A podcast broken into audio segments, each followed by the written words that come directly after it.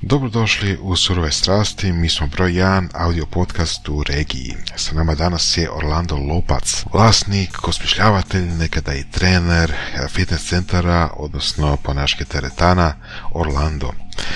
I osim što smo pričali o njegovom poslovnom mindsetu, o tome kako je počinjao, kako je ostvarivao i stvorio zapravo Orlando fitness centre, pričali smo i o tome kako pristupa životu, njegove životnoj filozofiji i mislim da ova epizoda oslikuje jednu jako lijepu, jednu jako toplu obiteljsku priču.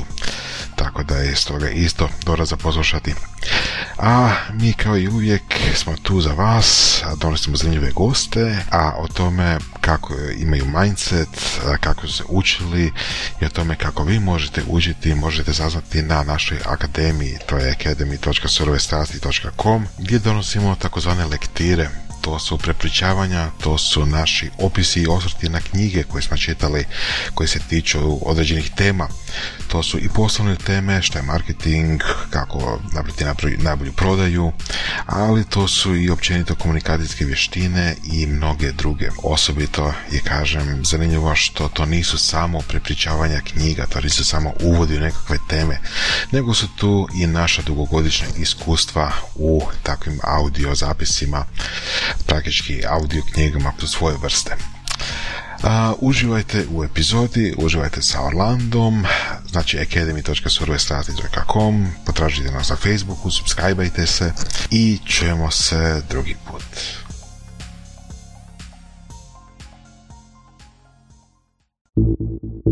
Mm, ovo su surove strasti. Danas imamo još jednog gosta koji je potpuno suprotnost od mene. ne, ja mislim da smo zapravo vrlo slični. da. Uh, ja sam ti veliki gurman.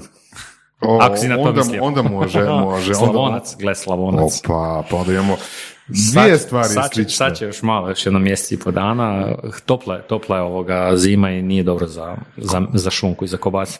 Za kolinja. Mm, nije dobro. Ali... Jesi, jesi ti varirao ono, puno u kiloma? Ja, jesam da, bio sam, bio sam uh, takav da su me zvali Mrvica. Ne Mrvice su me zvali tamo. A ti si varirao u suprotnom smjeru od mene. da, da, uvijek sam bio ono, ono, tanan, tanan, tanan, tanan, baš ono mali, mali, mali, igrao sam košarku. Aha.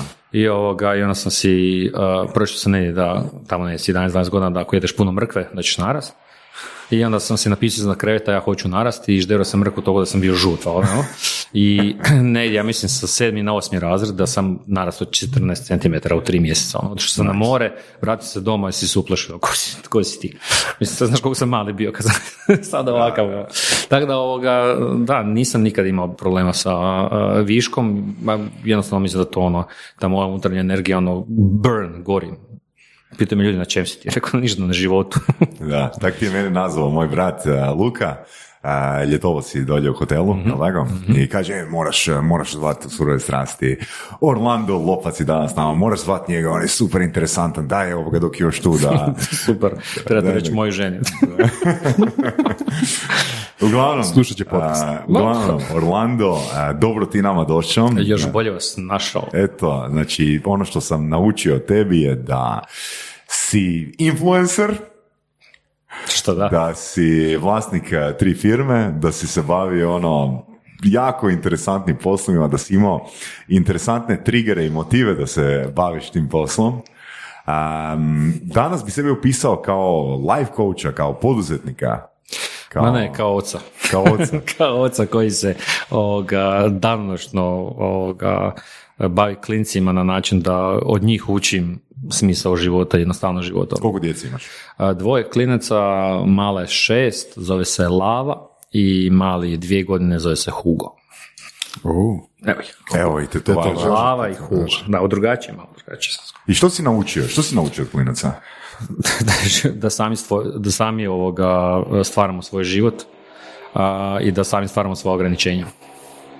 Na kojem primjeru?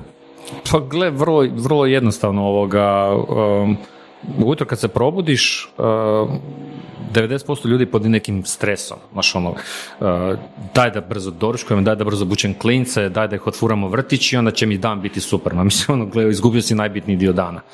Ja sam promijenio popuno svoj život, dakle, rijetko se kad javljam na telefon prije 9 ujutro, uvjerio sam tete u vrtiću da je to moje pravo da je djecu dovedem 15 do 9 ako hoću, vrtića ne u pola 8. Uh, bilo je malo tu otpora, u početku ja sam rekao, gledajte ovako, moja ja svoju djecu dovodim uh, nahranjenu, nasmijenu, presvučenu, ovoga, s čistim pelenama i tako dalje. Znači, nemate nikakvih problema sa mojom djecom i nemojte mi sad tu soliti pamet da ih ja moram dovesti u pola osam, kad djeca, a sva ostala djeca vam vrište. Moja dolaze nasmijana i vesela. I vi ću teta, teta, evo me. Jel? I tih dva sata ujutro, znači nije da mi spavamo do devet sati, nego ono, ustanem se, ne znam, pola sedam, sedam, pola osam, zavisi kako kak nam se da. Ovoga, i tih dva sata ujutro, tu su najljepše dva sata u mom danu. Znači, ograničenje sam maknuo, znači nemojte mi stavljati u okvire, nečega, sad dok mogu. Ok, kad bude škola, ako bude 8 sati morao biti u školi, će biti u školi, jel? pa ćemo onda promijeniti, di ćemo se u 6, pa ćemo napraviti isto to.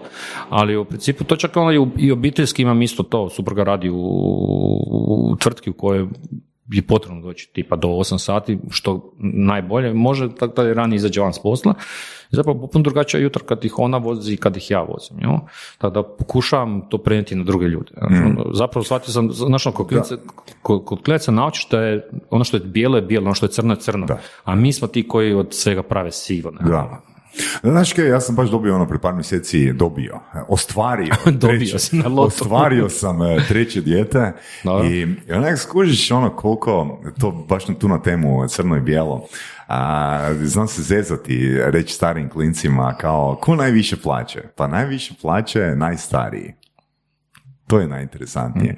Jer najmlađi a, plaće zato jer je gladan ili zato jer je neuredan. A, stariji plaću zato jer su gladni, zato jer nisu dobili igrice, zato jer ne mogu gledati televiziju, zato jer trebaju raditi zadaću i slično. Ono, to, to, je, to je to ono gdje, zapravo mi edukacijom dobijamo opseg stvari oko kojih se možemo žaliti i ono, prestaje biti ono crno i bijelo. Pa ne, apsolutno, gle, ovoga i mi stvari tome što mislim da um, primjer ljudi kad dođu u naše godine, sad naše godine, meni je skoro 50 na leđima, bez obzira pričamo 30, 40 i 50, um, najveći problem je u tome što smo sebični. Jo? I ako shvatiš zapravo da je tvoja sebičnost tvoj limitator, ovoga, onda stvari postanu ljepše, onda, onda te stvari promijeniš. A što misliš kad kažeš sebičnost? Pa gledaj, znaš ono, ja moram imati svoje vrijeme za sebe. Ne moram imati svoje vrijeme za sebe, moje vrijeme za mene će se dogoditi onda kada ja svoje vrijeme dam drugima i odjednom će se otvoriti ta jedna niša mog vremena koju uopće nisam isforsirao. I onda totalno uživam u tom vremenu. A ako ja cijelo vrijeme kažem, e ne, sad ja imam to sve vrijeme za sebe, evo vam klinci sada mobitel, jel, ili iPad, pa vi gledate crtiće zato što ja želim sada, ne znam, pročitati novine, nije dobro ni za njih, nije dobro ni za tebe. Jel? Ovoga, mi smo recimo taj segment gadgeta popuno makli iz, iz kuće, ono, mm. zvuči dosta nevjerojatno, jel? Ovoga, i ne mislim da će moji klinici biti uskraćeni u životu za te stvari, naravno ovoga, pripadaju generaciji kada moraju znati te stvari, na kraju krajeva dođu prvi raz do osnovne škole i on mora znati najpred. Onda dakle, znaju oni te, to, mali dvije godine, kao i većina klijenca dvije godine i preskače reklame i tako dalje, ali smo makli to ovoga, u popunosti u onom nepotrebnom smislu, dakle, radit ću kleknuti sa njima, igrat čovječe na ljuti se, igrat se domino, mhm. učim ih šah, sviramo gitaru, sviramo klavir, ne znam, radimo sve ono što zapravo vidim da mi vrijedi više nego, nego meni tih nekakvih 15 minuta da ja pročitam, pročitam novine. Je ti to došlo po defaultu onak nekak, ajmo reći, slučajno, iskustveno ili si recimo ono, i ponukan iskustvima drugih koji se možda malo manje angažiraju sa svojom djecom, odlučio napraviti suprotno, odnosno ispravno, ajmo to tako reći. Pa ja bih rekao, gle, to je sigurno iskustvo, znači te nekakve stvari ovoga naučiš u, kroz konkretne situacije. Jel? Dakle, ima si prije, još dok je bila samo mala, ovoga, šta imali smo ono klašnu priču, najveće, ajmo pogledati crtić prije spavanja, sad to je pijan crtić, dva crtića, tri crtića i zapravo shvatiš da nakon tog trećega postoje taka nervoza da onda uzimanje tog iPada zapravo ono katastrofa, jel? I onda rekao, ajmo vidjeti šta ćemo bez toga. Onda prva tri dana bez tog iPada je bio kaos. Jel? I kad si prošao ta tri dana, četvrti dan više te nikad nije ni pitala više za taj iPad. Znaš, to je zapravo, uh, i onda shvatiš koliko si, koliko si dobio. Ko što sam ti rekao, ono kad smo jučer se ovoga, malo komunicirali, ovoga, sukladno i nekim uh, segmentima što je podcast, ono, što je vizualno, što je audio i tako mm. dalje. Um, šta sam primijetio zadnjih par mjeseci, um, puno bolje i ljepše spavaju ako im ja pričam priču nego ako im čitam priču. Dakle, ako im čitam priču, onda je to zavirivanje u knjigu da oni vide sliku, da vide šta je u toj priči koju ja čitam, jel? I to je Super ok, to, to ih uspava, jel? Ali kad im ja pričam priču, dakle, primijetio sam da spavaju a, kvalitetnije, ali sanjaju intenzivnije. Kako si primijetio da sanjaju intenzivnije? Vidiš, vidiš, vidiš po njima u, u tijekom noći, ali vidiš zapravo ujutro kad se probude. Dakle, Što se ispoje na EEG?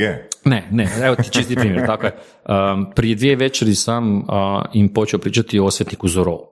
Znači moraš naći različite teme. Znači, klinici nemaju pojma ko je osvetnik Zorova. Evo, osvetnik Zorova je junak iz moje mladosti, iz mog djetinjstva, crni konji, mači i tako dalje. jel?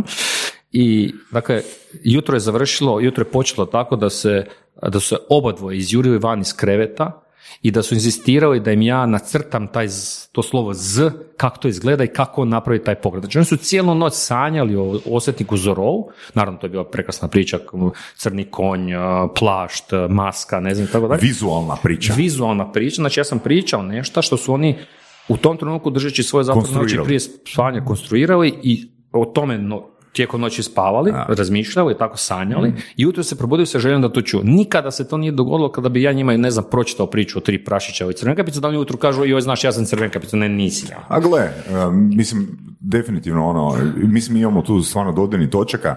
Ja sam imao jedno iskustvo sad nedavno, gdje, baš nakon ono mora, nakon uh, ljetnih praznika, dolazim u vrtić i kaže mi teta, moram vam reći da je vaša Bruna, znači kćer od pet i pol godina, toliko je napredovala u zadnjih par mjeseci od kad sam ju zadnji put do sad. Ja pitam u čemu točno, kaže u uh, pričanju priča, u komuniciranju. Ja sad, e sad, što sam ja konkretno na- napravio? A, ista stvar kao i ti, e, znači ja nisam od toga da im čitam knjige, zato jer se bavim dinamičnim prezentacijama, bavim se storytellingom i odlučio sam ono stvarati njima priče. Ali mislim, to ne mora biti neka konkretna ono priča sa nekom poukom a, kao trno ružica. I got it, I veze. got it. Ali u biti htio sam ono trenirati svoju kreativnost, koliko ja mogu započeti s nečim i stvoriti, nećeš me prekinuti. Je povećao mi misao. E, sad pazi ovo, zadržio. I sad pazi ovo, i onak shvatim, wow, pa ja sam otvorio jedan skroz novi e, okvir komunikacije s njima. E sad, da oni ne budu pasivni slušači, ja sam stvorio novi obrazac, a taj obrazac je bio da svatko mora ispričati priču prije spavanja i e, obra- mogu birati između dvije opcije. Znači, jedna opcija je jel mi želiš ispričati stvarnu priču ili mi želiš ispričati izmišljenu priču. I te izmišljene priče su zapravo u njihovoj glavi stvorile taj storytelling moment gdje oni povežu, ne znam, i Supermana i Kentaura i prijateljicu iz vrtića u jednoj priči, znaš. I kroz tih, ajmo reći, nekih 15 20 ponavljanja tih pričanja, izmišljenih priča, dolazimo do efekta di teta komunicira rezultate, ono mala je stvarno ono izuzetno narasla u smislu komunikacije i pričanja priča. Nice. Evo, i sad gledaj, i sad onda ljudi kažu ovoga, uh, joj nemam dovoljno knjiga, joj Da. svi su crtići isti, čije je to ograničenje? Tvoje čovječe u životu, isključivo tvoje. Djeca za ta ograničenja ne znaju, ako im uopće ne daš priliku da uđu u takvu jednu glupost. Ovoga, kad smo kod, kod tih izmišljenih priča, mislim da sam napisao nekih devet stranica za sada. A, krenulo je isto tako za Afrikancije, leži smo u krevetu i krenula je sa Buamarom koja se danas živi a, Luku na, na, na, u Reveru i s njim putuje po svijetu i bili su već u Parizu i tamo se Luk zaljubio i sada Buamar je počeo učiti francuski. Znači imamo već ozbiljnu priču o Buamari koja putuje svijetom sa svojim prijateljem Lukom koji, koji je najbolji prijatelj. A, zapravo šta sam, kako sam došao do toga, zašto sam zapisao, jer treću noć za redom su obodvoje trčali u krevet da čuju nastavak što je dalje bilo. Evo, sam zapravo shvatio da bi možda nekad drugi klinci htjeli pročitati knjigu. Ok, dobro, ja ću sad, kažem, ne čitam toliko knjiga, a, ali možda to kod nekog drugog razvije isto tako kreativnosti. Ovaj podcast možda sad kod nekog oca i majka razvije ideju da večeras ne čitaju priču, da ugase mobitele, da legnu krevet i da počnu pričati bilo šta, ma ono pričate im o svom djedinstvu. Ja, To, to. ja sam toliko pričam Točno, o, o svom bratu i, i, i, i, Evo, i, i baki i brdu A ispričao. jednu priču, oni to traže. Čudo, Pri- Pričaj mi kad si ti bio mali. Čudo, ono, to je upravo oni bi, upravo znači ti doslovno za mjesec dana, ma manje od mjesec dana, ispucaš sve priče koje se sjećaš kad si ti bio mali. I, vi- I onda moraš doći do toga iz frustracije, ti dolaziš do izmišljenih priča. Ne? I to je sad ono kad pitaš kako sam naučio. Pa evo vidiš kako si naučio. uh, kad si, prije nego što si počeo pričati svojim klincima takve priče, uh, razmišljao o svom djetinstvu, o vremenu provedenom na selu, kod bake, sa zečevima, patkama, sa svim onim što... Znači, ja svoj život dan danas živim jednako intenzivno kako sam ga živio i sa 7-8 godina i dan danas su mi te slike toliko svježe da ti mogu ono nacrtati sada kuću, štalu od, od, od tamo gdje smo im čuvali konje. Znači ti ćeš svoj- svojim klincima, odnosno unucima kad ćeš imati 70-80 godina reći, e sad će vama Orlando, deda Orlando pričat o sebi kad sam bio mali, a imao sam 47 godina. Ne, natjerat ću ih da idemo trčati po prirodi. To je skroz u tvom, to je skroz u tvom ovoga okviru, ne? da, pa nije, pa gledaj. Kad si zadnji put trčao po prirodi? Uh, Sad, ujutro. nisam, nisam, nisam. A kad sam zadnji put trčao po prirodi? Mm, Za vikend. Za vikend, ali nije to bilo trčanje, trčanje, nego je to bilo ganjanje s klincima. Znači, odemo na selo. Još bolje. Ovoga, I onda se tamo trčimo, ganjamo, valjamo. O, a mislim, redovno se valjam kući po podu, ovoga, to mi je najveća, to mi je najveća tjelesna aktivnost. Znači, ljudi, ovoga, evo, vjerojatno vas dvojica mislite kako se sad sate, sate provodim nekako, mislim, ne izgledam tako, ali ovoga, da provodim u fitnessu i sve skupa. Ne, zapravo treniram dva do tri puta ako uspijem tjedno, ili svaki dan, ali maksimalno 10 do 12 minuta.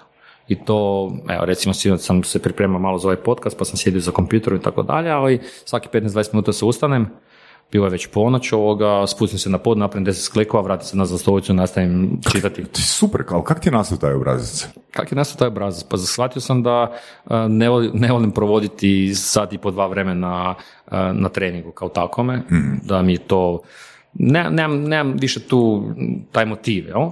I sad jednostavno se održavam. Dakle, kažem, 48 je na leđima, nemam više želju, ne znam, ono, biti napucan, Mr. Olympia. ovo, ono, tako dalje. Znači, sad je zdravlje najbitnije, jel? A sa takim obrazcem je to ono što te čini zdravim. Dakle, da ti je kor aktivan, da su ti uh, leđa zdrava, da su ti ruke zdrave, ramena zdrava, da ti glava stoji ravno i onda ne trošiš novca na 10-15 tisuća kuna ergonomske stolice, ti ne trebaju sjediš na normalnoj stolici jer se diže svaki 15-20 minuta. U uredu sam si instalirao o, stol onaj koji mogu podizati i spuštati. Kakav je to stol koji možeš podizati i spuštati? Pa Onaj ono- di se ploča? Da, gdje se ploča Da, diže i spušta ok. i onda još sam si iz Kine povukao one neke ove, digitalne one fore, Mm. da, imam preprogramirano tipa 4-5 visina Kora. i onda si ono stisnem gumbić, dignem si na visinu i onda se ustanem i onda pola sata radim stoječki, pa onda pola sata opet sjednem, ovoga, imam i samohodnu traku mm, za hodanje, odnosno trčanje u uredu, onda konferenc kolove radim tako što hodam na traci i tako. Nemoj Za- Zamisli podcast ovako, znaš, imaš ono tri pokretne trake i kuži za stolom. Bio bi on i sad- genijalno, sad, Sad i- dok, sad dok Boras priča, Orlando je napravio 10 čučnjeva. Barem u glavi. Pa da, pa mislim- fitness podcast, a? A nije, gle, život je jednostavan. A fakat je život jednostavan i lijep. je. Ja ne znam zašto ga ljudi kompliciraju, zašto si rade traume. Stvarno ne znam. Šta, nije tako. Da. Pa je vas dvojica, tu ste veseli, nasmijani ovoga. Bi bilo? A Opi- stvorili smo si takav okvir da pričamo E, ono sa tako super ljudima, da Tako, pa ono, radimo ono kje nam je gušti. A zašto, I da za- učimo svaki zašto dan. iko u životu radi ono što ne voli? Zašto Pa, gubiš za-? Znaš, pare, evo, za znaš zbog čega, ja, znaš zbog čega mislim? Jer su im rekli. Jer su im rekli. Eto. Tako. Znaš, ovo, i zbog para, ovo, i čekaj, te pare te onda opet te ne čine sretnim. Da. Pa, mislim, pare služe da ili da budeš super sretan ili da jednostavno plaćaš ono što trebaš plaćati, što ti neko nametnuo, što ne možeš izbjeći, nažalost. Jel? Ovoga, I kad se postaviš tako da sreća je definirana načinom života, a ne, a ne, a ne ovoga a, stjecanjem para, onda je život jednostavan, onda, je- onda je bogatiji nego što si možeš zamisliti. Pa, Dobro, sad, sad, bi, sad, bi, sad bi neki Orlando slušatelj rekao, a lako je njemu pričati ono, Da, da, znači lako s neba- je pada. lako je pričati, lako je pričati ovoga, o zdravlju kad zdravlja imaš, lako je pričati o novcu, e, novca imaš, ono, Orlando, poduzetnik, tri firme, ovoga, e, već 20 godina si u poduzetništvu, sve i svašta si prošao, onak, je, naravno, možda ću ja tako razmišljati kad dođem do tog levela, znaš, Pa, što da ne? ha? E, Pa što ih sprečava? što ih sprečava? Pa ne znam što ih sprečava, ne znam, zato što ne, jer ti vjeruješ u sreću i u rad. Ivane, ti vjeruješ u sreću ili u rad? U sreću ili u rad? Da. Zašto ili? Pa zato što ljudi kažu sretan je on, on, znaš, On, on ima posao, misliš to u smislu? da, ili? ne znam, znaš, ono. ja, ja ne vjerujem u sreću, ja vjerujem da sve što sam napravio, sam napravio svojim trudom i radom. Aha, u tom smislu. Da, da, ok, u, u tom slučaju da, rad, da, da. da. Znaš, ono, jel, uh, Ali treba ovaj. Pa dobro, mislim da tu ovdje trebamo povući isto tak temu, a, jer mislim da se, da, da su principi ono zajednički, da se sport i biznis i tekako preklapa i ono što smo pričali sa nekim prošlim gostima baš sad nedavno je to, mislim da ti to stalno možeš vidjeti u fitness centrima, da ljudi najviše problema imaju s commitmentom. Nije čak niti problem krenut, nego problem je održati svoju riječ. Znači održati rad, da, da, da stavimo u taj okvir sreća ili rad. Mislim, niko ko je došao do 85 kila mišića nije imao sreće. A ne znam, ako gledaš možda a, nije morao raditi u životu jer su mu neko drugi priuštio da, si, da ima dovoljno vremena da može provoditi dovoljno vremena, to je sreća, jel? ali opet je morao raditi. Um, sve, sve, se baz, sve, sve je zapravo definirano motivom. Dakle, um, i način i trenutak kretanja u nekakav oblik tjelovježbe ovoga i zapravo taj commitment koji kažeš dakle održavanje. Sve stvar motiva. Dakle, kad si mlađi, um, onda ti je motiv estetika. I onda dođeš sa estetikom, da impresioniraš druge. Dakle, možda, si, možeš, možda, možda se osjećaš, možda, Primarni motiv. primarni motiv tako da. Znači ono, ne znam, sam sebi nisi dovoljno atraktivan, zgodan, pa želiš impresionirati prijatelje, želiš biti jači, želiš biti veći, želiš ne znam tako dalje. Ili uh, sve prijateljice su super zgodne, ti nisi, pa si odlučio ono, malo se pozabaviti svojim tijelom da ono im pariraš. Znači, estetika je definitivno taj start, startni motiv, primarni startni motiv kod, kod mlađe, mlađe generacije. Kod uh, ljudi od 40 nadalje je isključivo to zdravstveni segment. Znači ono čime se mi danas bavimo, evo kažem imamo ta tri fitnessa u, u Zagrebu i dosta, dosta širok aspekt um, zdravstveno usmjerenog poslovanja jel? ovoga na području i regije i Hrvatske, ne samo kroz fitnesse, nego kroz čitav niz drugih aktivnosti. Ispričam koji su to sve, jel? budem ovoga je, je zapravo uh, to da se mi danas ne bavimo nikakvim bodybuildingom, ne bavimo se, jako malo se bavimo estetikom ovoga, nego se bavimo isključivo sa uh, vraćanjem ljudi u normalne životne okolnosti, dakle da ljudi mogu kvalitetnije spavati ili barem spavati, da ljudi mogu izdržati radni dan, da mogu sjediti u uredu, da um, mogu podnijeti sva ona opterećenja životna i sa klincima i tako dalje koja, koja zapravo ovoga mogu podnijeti i taj jedan psihoterapeutski moment, a to je, a to je ono izbacivanje nekakve energije, ne mora biti ona ni, znači to može biti izbacivanje negativne energije ili potreba a, za, za, za dobivanjem pozitivne energije koja se zapravo na treningu dobije. Dobije se kroz glazbu, dobije se kroz a, pokret, dobije se kroz a, povećanu razinu dopamina koji se razvija u procesu treninga i ne znam i tako dalje. I ovoga, to je ono čime se mi 90% danas danas Ok. bavimo. A, Spomenuo si tu ključnu riječ psihoterapija. Znači, možeš li slušateljima približiti što bi to značilo konkretno? Pa gle ovako, znači ja sad već recimo jedno dvije godine ne radim kao osobni trener, ba, nije da nemam vremena, mogu bi si to čak možda i priuštiti, ali jednostavno taj, taj dio a, a, moje a, moždane ladice je zatvoren, maknio sam ga i više mi ne treba u ovom trenutku u životu. Evo, iako je bio fantastičan a, zapravo period života, to ću ispričati kasnije. Ovoga, ja sam a, u tom trenutku, znao sam svoje vremena imati i po 10 privatnih treninga dnevno. Znači, jedan Po sat jedan za vremena. sat, sat i 10, 45, sat i pol, zavis, tako da je. Zašto? Zašto? O, Pa tad, tad je to, Novac. tad je to, ne, tad je to, u, u startu je to definitivno bio ovoga motiv uh, stvaranje financijskih, ovoga, ostvarenja za financijskih profita, a s druge strane to je meni bio uh, ispušni ventil mog života, jel? Znači bio sam u procesu stvaranja, jel? I trošio sam se jako puno i trebalo mi nešto što me hrani.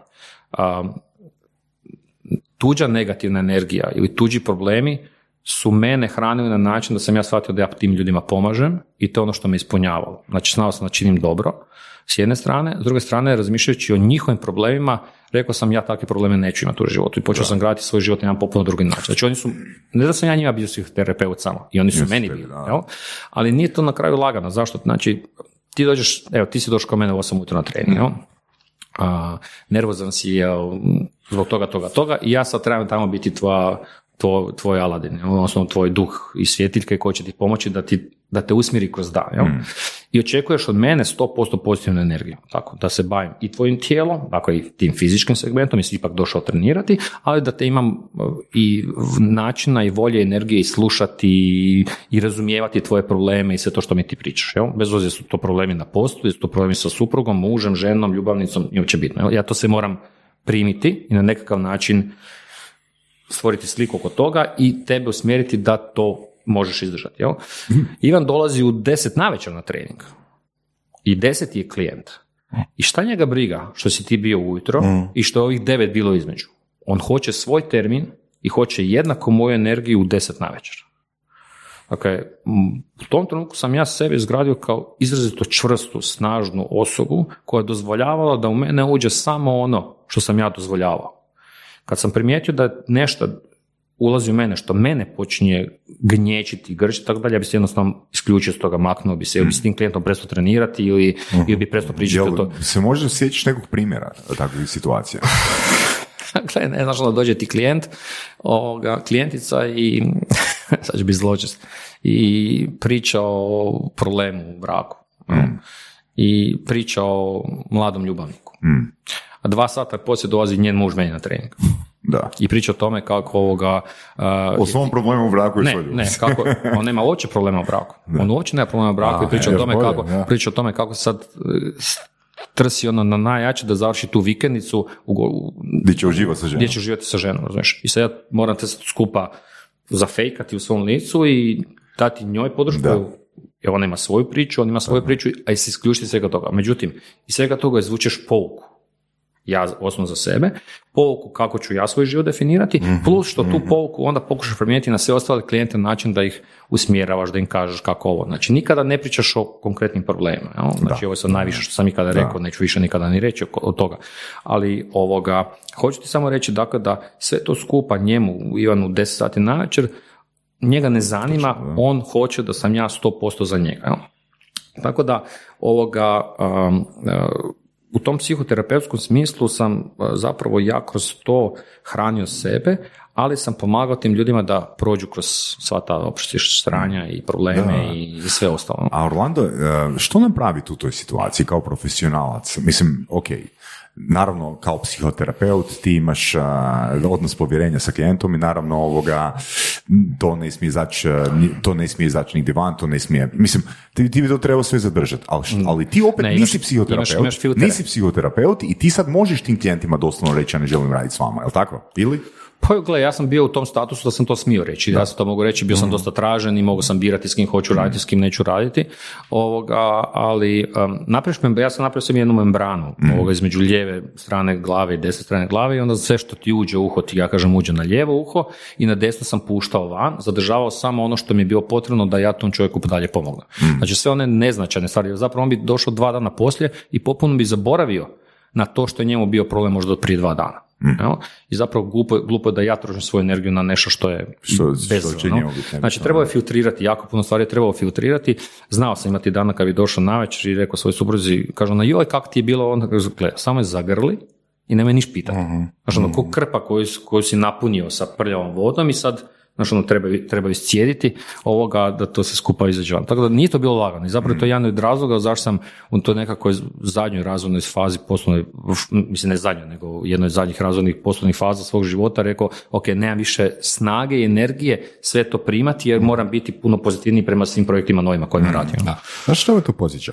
Podsjeća me neke stereotipe, e, uglavnom moram reći da to ono, iz filmova znam, tipa znači ono, barmen, znači ono, stereotip, znači ono, Je, barmena je, koji je. sad sluša priče svojih ono, klijenata i tako dalje. Ili recimo stereotip, možda čak frizera koji isto to radi, odnosno, jel, u pa ljudi pričaju kao, jel, svoje probleme opet ista stvar. Znači ono, i postoji, postoji nekakva potreba za tim da ljudi se jednostavno U svakom je vidio psihoterapeuta. Da. Ono, po svakom uslužnim djelatnikom. U- u- točno je, ono što bih rekao da je razlika, znaš, barmen može eventualno u tom trenutku napraviti nešto pogrešno, nešto malo pogrešniji koktel, znači da nije 100% napraviti sas, kao i nikakvu, niko neće napraviti zlo, jel?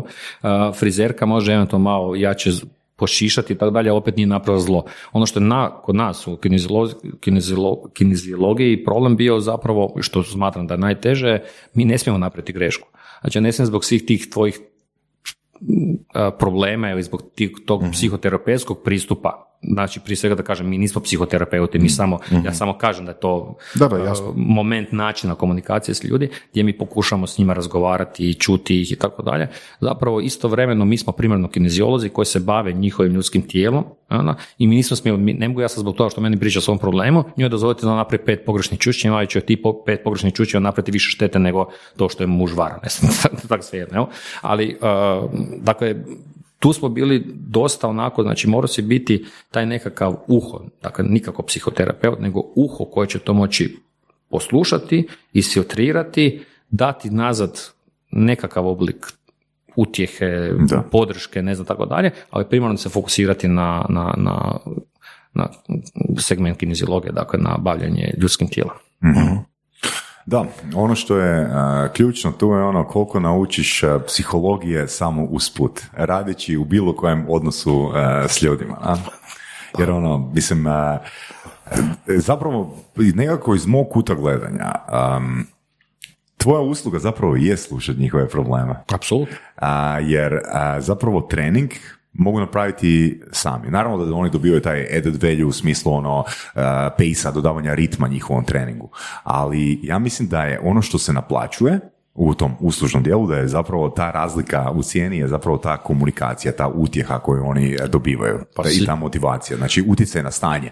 Ne na stanje kako će moje tijelo izgledati za šest mjeseci, nego na stanje mog duha, kako se ja generalno sa sobom osjećam. Ja se želim nakon svakog treninga s tobom ili s trenerom osjećati bolje, ali ne zato jer mi je tijelo ispijeno, nego zato jer mi je cijelo stanje popravljeno. Ne? A vidiš, nema zapravo razlike između onog što ja radim, što ti radiš. Pa ja se slažem da Šta ne. je to što Ja ti se na. NLP-u radiš? Pa isto to stvar, znači Tako sažimaš njihovu problematiku, Tako ulaziš u bit njihove problematike, dovodiš ih u nekakvu popuno novu situaciju, novu okolnost i kroz cijelu tu priču im zapravo pomožeš da S tim da ću ti reći jednu interesantnu razliku koju možda ljudi koji nisu bili na NLP-u ne znaju, a to je da ja nikom ne dopuštam da pričaju o sadržaju svog problema. Znači, interesantno, ono, ljudi izvana vjerojatno imaju percepciju da ja znam e, točno koje su njihove situacije, ali ja, meni to je totalno nepotrebno i to mi je samo ono time consuming. Ja mi kažem, ja kažem sljedeće, jesmo mi došli ovdje, jel mi sad radimo na rješenju tvog problema ili želiš da te saslušam i dam ti utjehu? Znači, mene utjeha, ako tebi utjeha pomože, pomaže, to je ok, ali meni ne treba čuti tvoj sadržaj da ti kažem što ti trebaš u glavi napraviti da se taj problem ublaži. Jel kužiš? Znači, zanimljivo je to da bi ja danas rekao na temelju ovog primjera koji je Voras ono, dao usporedbu i sa frizerkama i sa barmenima, da zapravo sam ja u svom poslu, za koji, koji bi neko definitivno svrstao u tu kategoriju ono psihoterapeuta, sluš- slušača ljudi, ja manje slušam ljude nego što to rade frizeri i e, barmeni. Znaš? A dobro, ja... Da, mislim u principu da, ali, ali to je zato što je malo drugačije, recimo. A, a, ovdje baš se priča, u NLP se baš priča o skillovima, nekakvim tehnikama, nekakvim načinima, jeli, rješavanja problema ili miš, od, formiranje mišljenja o nekim stvarima, a ovdje bar jednostavno, što kažeš, daš utjehu. Onako, Tako je, tako je, e, tako je. Viski i jeli, Tako uho. je, tako je, točno. Ajmo reći da je e, tijelo vježba viski, ok, a taj added value je uho. Da. A, a, trebamo se opet vratiti zapravo na onaj moment što smo pokrenuli, zapravo što je to motiv. Znači, rekli smo, klinici imaju estetiku, ovi, ovi srednja, kasna generacija, znači je to isključivo zdravlje, opet imaš e, jako puno ljudi koji apsolutno ne vide ni svrhu, ni motiv i tako dalje i to je ono što ja opet zovem njihovim osobnim ograničenjem. No? Tako da, a, a, to je moj sljedeći, zapravo najveći izazov u životu, a to je da ostalih 95% ljudi ove zemlje, a toliko ih je neaktivno, a, a, zapravo im pojasnim da sve što se u svijetu događa ide u smjeru toga da oni imaju kvalitetnije, bolje živote, više vremena, ali da zapravo su izgubili smisao što sa tim vremenom zapravo rade. Dakle, to je, da pojasnim, ajmo ovako, šta je, šta je Siri, šta je ova s Amazona, kako se zove? Alexa. Alexa, što je, uh, što je auto koji je automatik, što je uh, pametna kuća. To su proizvodi koji nam daju mogućnost da imamo u životu više vremena. A što mi s tim vremenom radimo? Gledamo YouTube. Što radimo mi sa viškom vremena? Je li to višak vremena jesmo iskoristili da se spustimo na koljena igramo sa svojim klincima? Jesmo iskoristili to da uzmemo lopatu, motiku i okopamo vrt oko kuće? Jesmo li uh, uzeli uh, uh, boju pa smo same bojali zid ili smo tražili, Zapravo- smo, ili smo surfali sat vremena i tražili malera koji će nam doći bojati? Zapravo smo dobili vrijeme za dokolicu. ne? Pa da, ali, ali, ali smo izgubili smisao izvorne dokolice, što nije ljenčarenje, nego je zapravo kreativno provođenje, provođenje nekakvog vremena. I to je ono što ja želim u sljedećoj fazi svog života napraviti. Ok, ne mogu se boriti protiv tehnologije. Na kraju imamo tu čovjeka stručnjaka koji je, koji je u tehnologiji deset puta više od, od mene. Jel, Ivane? I sve te prednosti koje nam život no- nosi, mi ih zapravo ne znamo iskoristiti. Slažem se, slažem se. I da, da pače, ja, znaš ono, što se još, ja se pitam, posljednje pitanje, što se sve još u životu moramo napraviti da bi shvatili kako je taj vražji pokret kao osnovna, osnovna, osnovna svrha našeg života, znači mi smo rođeni kao, kao, kao lokomotorna bića, znači rođeni smo da se krećemo. Prve lokomotive su napravljene na, na osnovu ljudskih, ljudske lokomocije, znači Da. imaš polugu, imaš zglob nekakav pa se kotač okreće, tako. Znači mi smo sve to eliminirali, idemo prema onim i voli people, sjećate onog crtića voli onaj što su završili. Da, voli onaj, da, da, da, da. Voli. Je, je to stvarno naša budućnost? I sad, znači, sve se automatiziramo, a ne znamo šta Znaš- ćemo sa tom osnovom Znaš, to ne, napraviti. ne znamo šta ćemo s tim vremenom. Jel, jel mislim, ok, uh, fakat ima puno ljudi koji zbog te automatizacije fakat imaju sve manje vremena, ima i te druge naličje, što je još paradoksalnije, O, još ono, bizarnije na svoju stranu. Ali s druge strane, Da, da, opet, ima, ima, ima, ima. Ima, ima. Da. A, ali s druge strane, totalno si u pravu s tim da, um, da industrija zabave samo po sebi je nekakav vrsta droge. Jel? U smislu da ljudi jedno kad se navuku na TikTok, na Facebook, na YouTube, jednostavno Da, još, još, još jedan komentar vezano na to što si Orlando pričao. Um, zna- svi znamo u ovoj prostoriji što je to parkur. Jel? Znači, uh, ja sam... Ali to je ekstrem. E, ali sad ću ti reći jednu stvar. To je ekstrem po našim kriterijima. To je ekstrem prema našim kriterijima. Ja kad sam prvi put pričao sa osobom koja se bavi parkurom, postavio sam pitanje kako bi nekome ko nije nikad čuo za parkur objasnio što je to. I on je odgovorio, jesam to kad spomenuo u surovim strastima? Jesi. Jesam. E, ponovit ću. Ali dobra je priča. Da. I on je odgovorio sljedeće. Parkur je način na koji bi se čovjek kretao da se nije zaboravio kretat.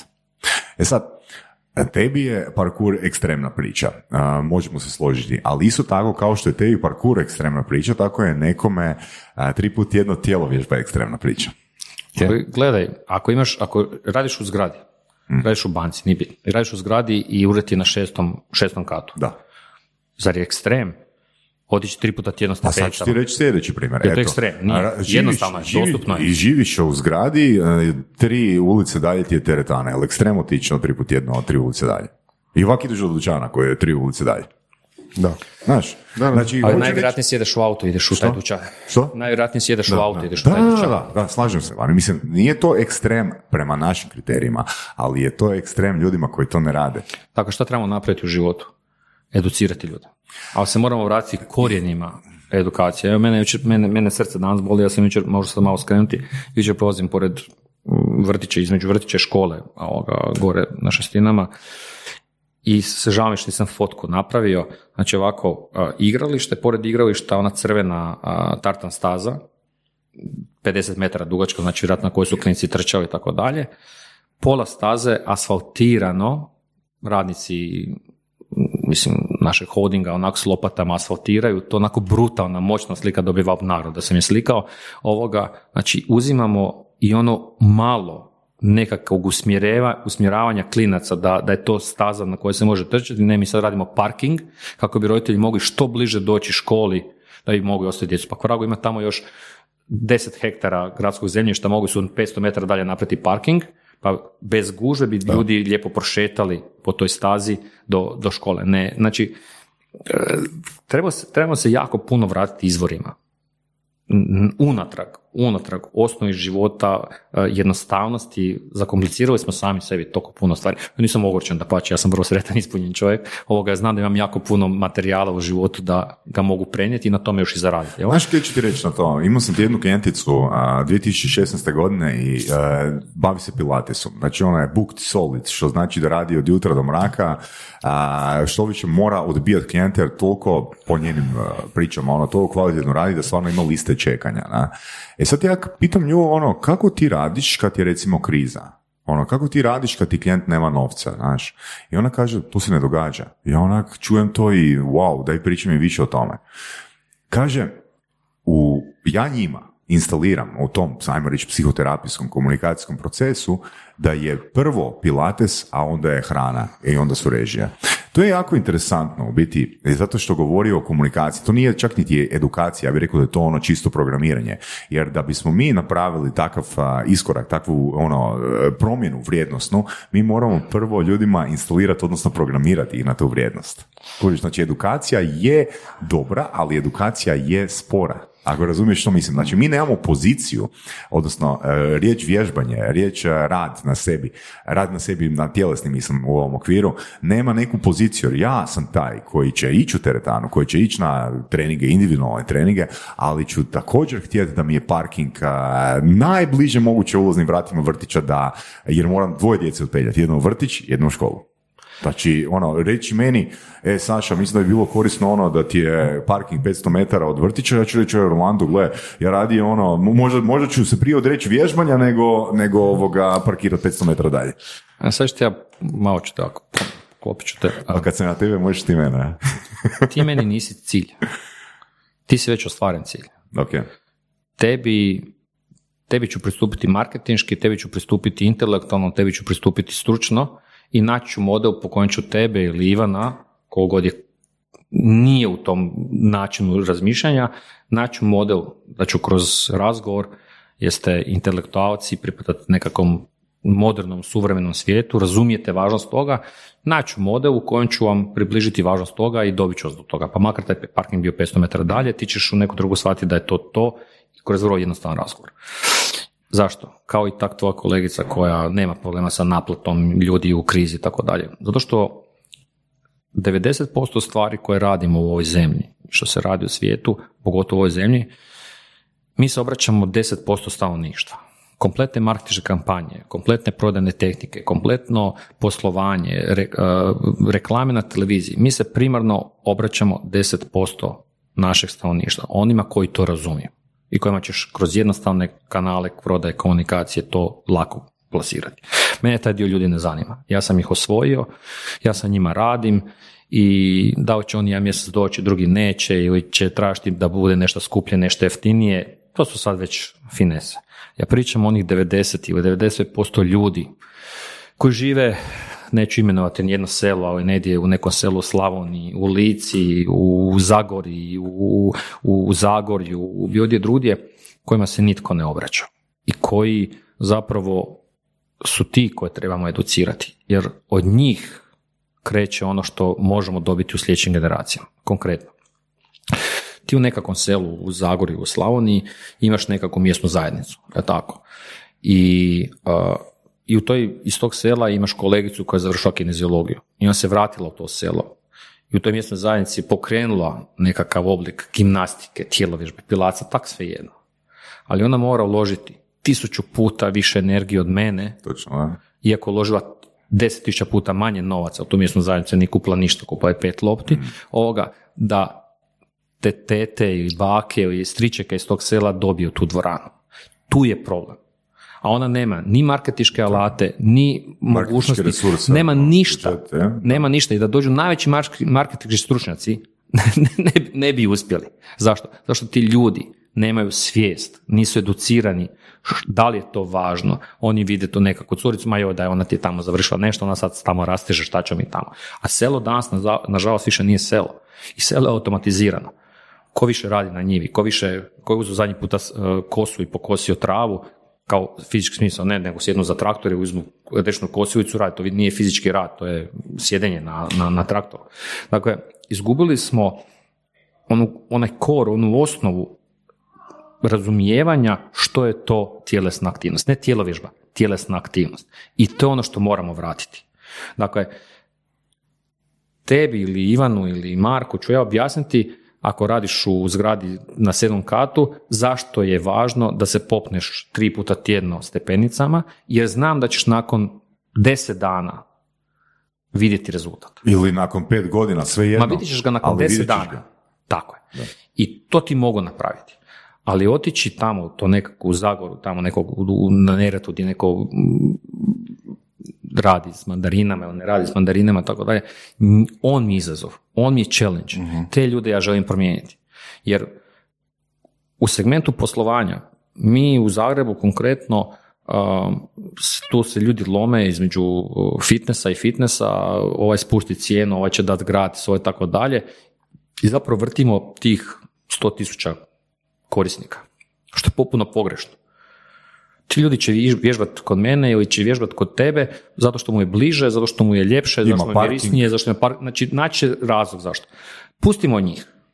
Ajmo se, ajmo se obratiti ovih 90% ljudi. Ajmo kroz podcast se obratiti ljudima koji drugačije mogu doprijeti do tih nekih, do svojih mama, tata, braća, sestara, svih onih ljudi kojima je to popuno, uopće nije fokus u života. A da im bude u fokusu života, promijenit će se njihovi život. Ok, a i kako se onda nositi, odnosno kako komunicirati nakon što čuješ da, znam, ali... da znam ali. Pa jednostavno, ovoga, ti ljudi će ti se javiti kada krenu prvi zdravstveni problemi. I nema tu uvjeravanja.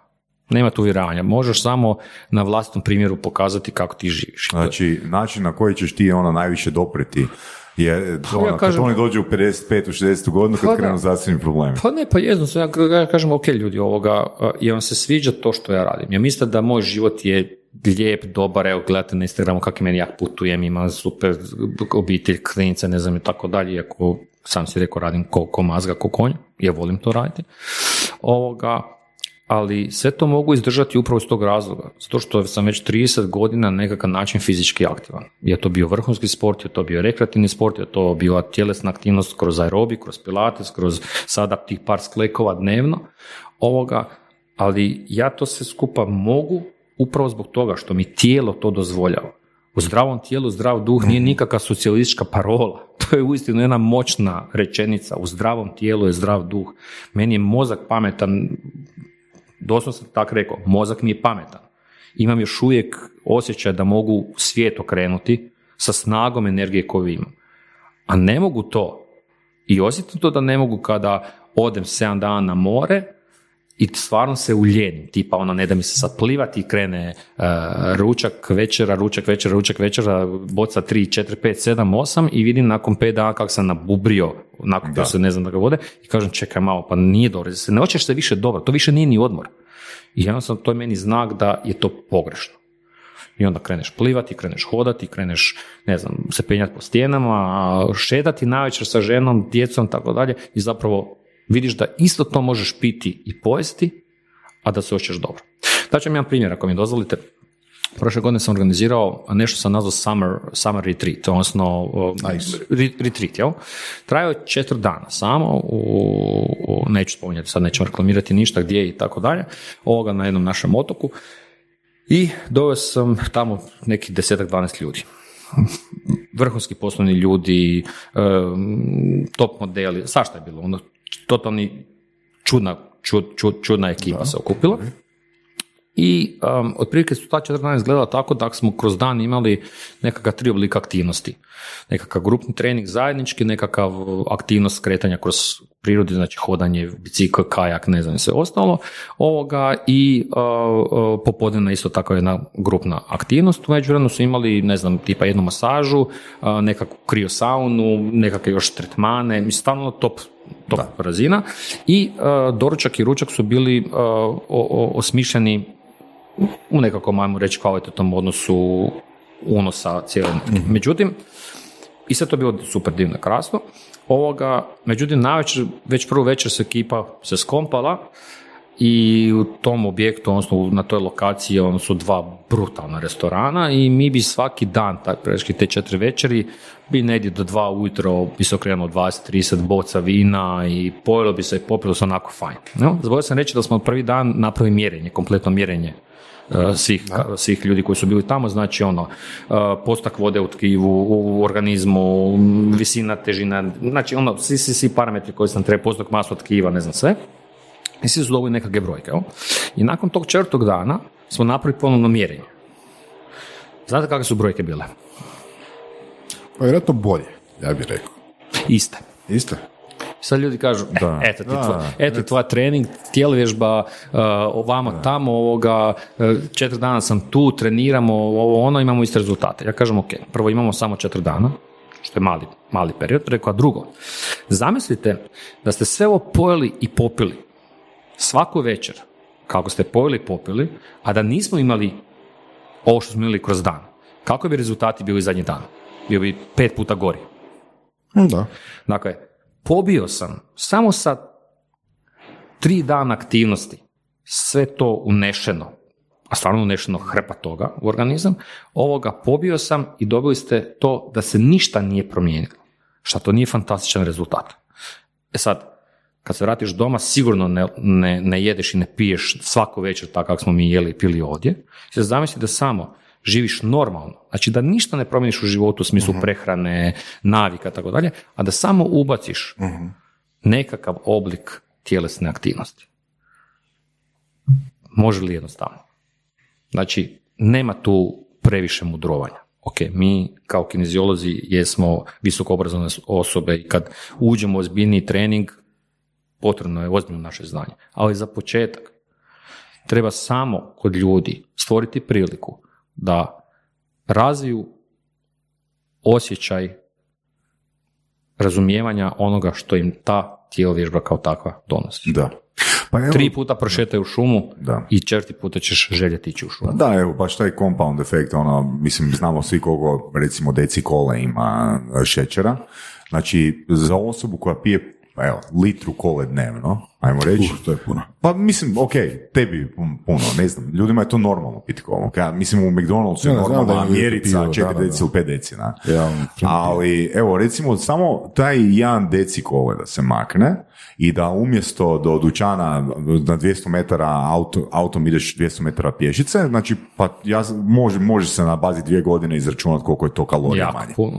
Mislim, govorimo, ne govorimo ono o tome ne pijem više kolu, nego ono, samo sam uzeo malo manje kole. Pa tu je možda najveći problem to što jako velik broj stručnjaka odmah krene u ekstreme. Znači dođe ti čovjek na razgovor ovoga, i sad ti odmah njemu prvi dan treninga ideš, radiš mu preh, režim prehrane i tako dalje. Zapravo nije problem ni u nama, nego problem u tome što ljudi to očekuju da se napravi. I onda ja tu u startu presjećam i kažem, gledajte, ok, ajmo probati malo porazgovarati o svemu, ovoga vidjeti koje su vaše općenite životne navike, koje su radne obaveze, imate djecu, nemate djecu, je, ok, imam dijete šest godina, super, je, on zna voziti bicikl, ne znam, rekao, evo vam tjelesna aktivnost, nemojte uopće doći tjedan dana kod mene, uzmite i naučite dijete voziti bicikl. Znate što to znači? Dijete od šest godina, ne znam, Da ne ti zna, znaš, da ne zna učiti voziti. ne, ne, ne, Da, nego, da, znači vozi bicikl na pomoćnim kotačićima. I sad joj ti skineš pomoćne kotače. Znaš što da. znači 15 minuta Da, da, da. i udržati za ono sjed, znači ti si cijelo vrijeme Znam, u leđima, znam, juriš, znači ja, ja sam za 15, nakon 15 minuta mrtav, a kamoli netko ko mm, nema redovnu tjelesnu aktivnost. Da.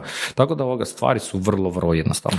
A da, mislim, klinci su tu stvarno jako dobar trigger da razmisliš o svom tijelu. Apsolutno. Ne, Mislim, ono, kad dođeš ono umoran s posla, pa ti dijete dođe, ono, tata, mogu ti na vrat, znaš, mislim, ono, dva puta ti nije problem staviti dijete na vrat, ali kad ti treći put kaže, ono, e, daj se sad digni i nosi me. Znači, ti misliš, ono, dva puta ću to napraviti, ono, dosta je, ok, ajde da ju skinem s vrata pod navodnicima, ali ona traži još i traži još i kad vidi da ti možeš, ona traži još, a kad vidi da, kad stariji vidi da ona to dobiva, on hoće i on.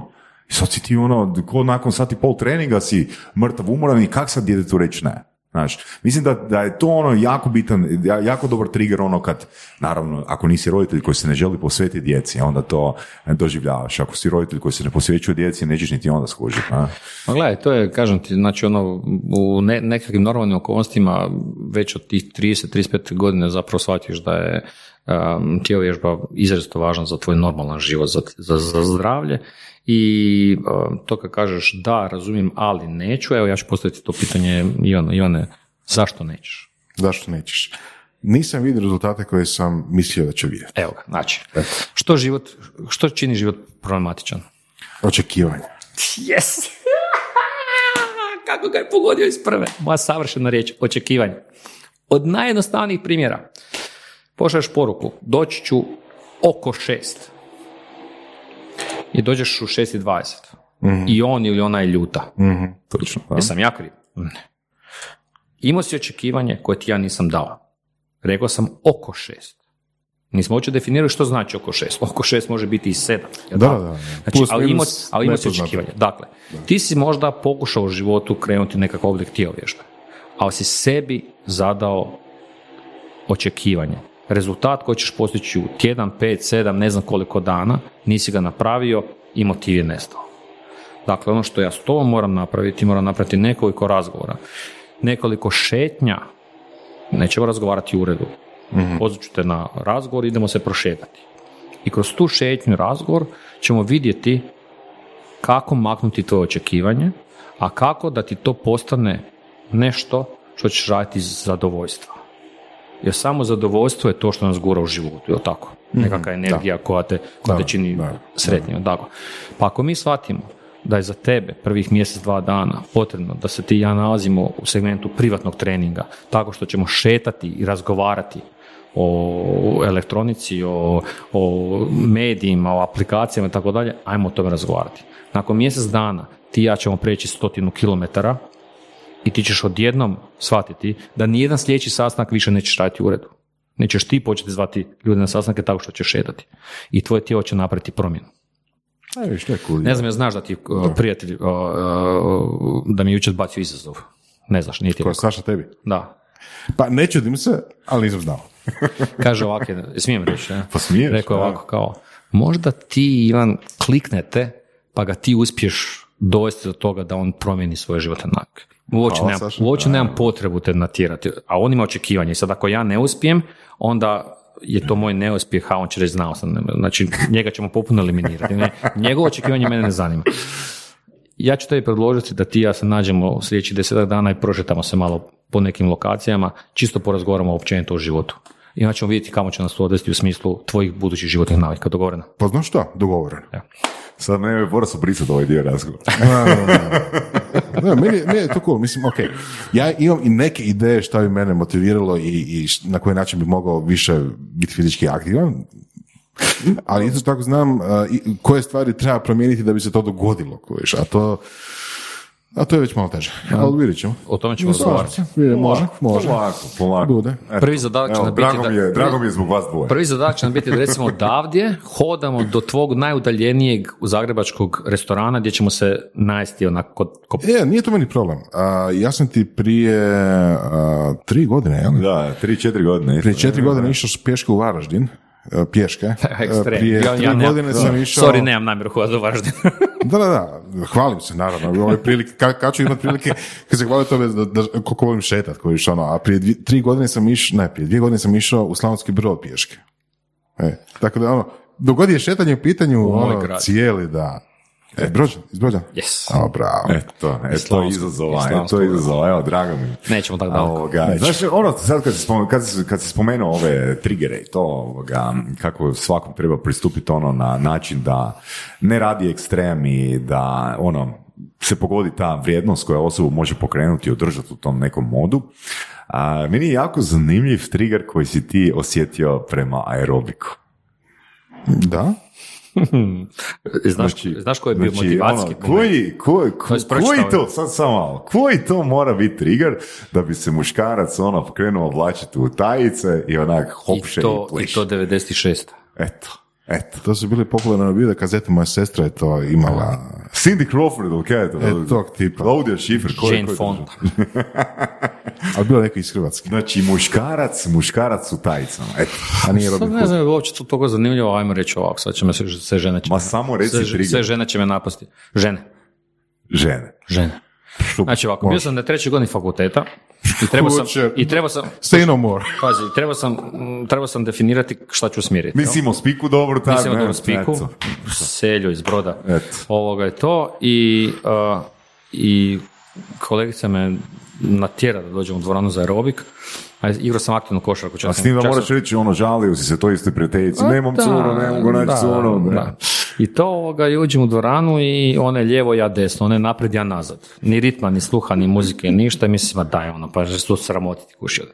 I odem, i odem, spao sam u studentskom domu, i odem u dom, nisam tri noći spao, mislim, brate, mili bio si sam u dvorani sa 40 žena, ono, kakav si ti, kakav si ti moro, ono. I ništa, vrati se ja nazad i tak je krenulo. I zapravo sam a, a, za većinu svojih kolega, tad sam bio vrlo neopičan upravo tom muškarcu tajcama, da ne kažem prostu riječ ovoga, danas su druga vremena, jel?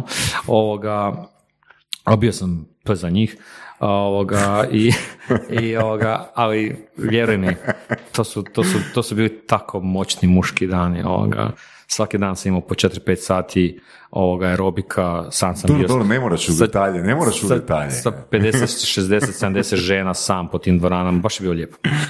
Ne, bio mo- motiv je bio. ok, ok. Pazi, a- na stage si ja- plešeš ovoga, one, one, one vrište, one te vole, one te ovoga cijene. Evo što mene zanima. Jesi ti imao očekivanja i jesu li se ispunila?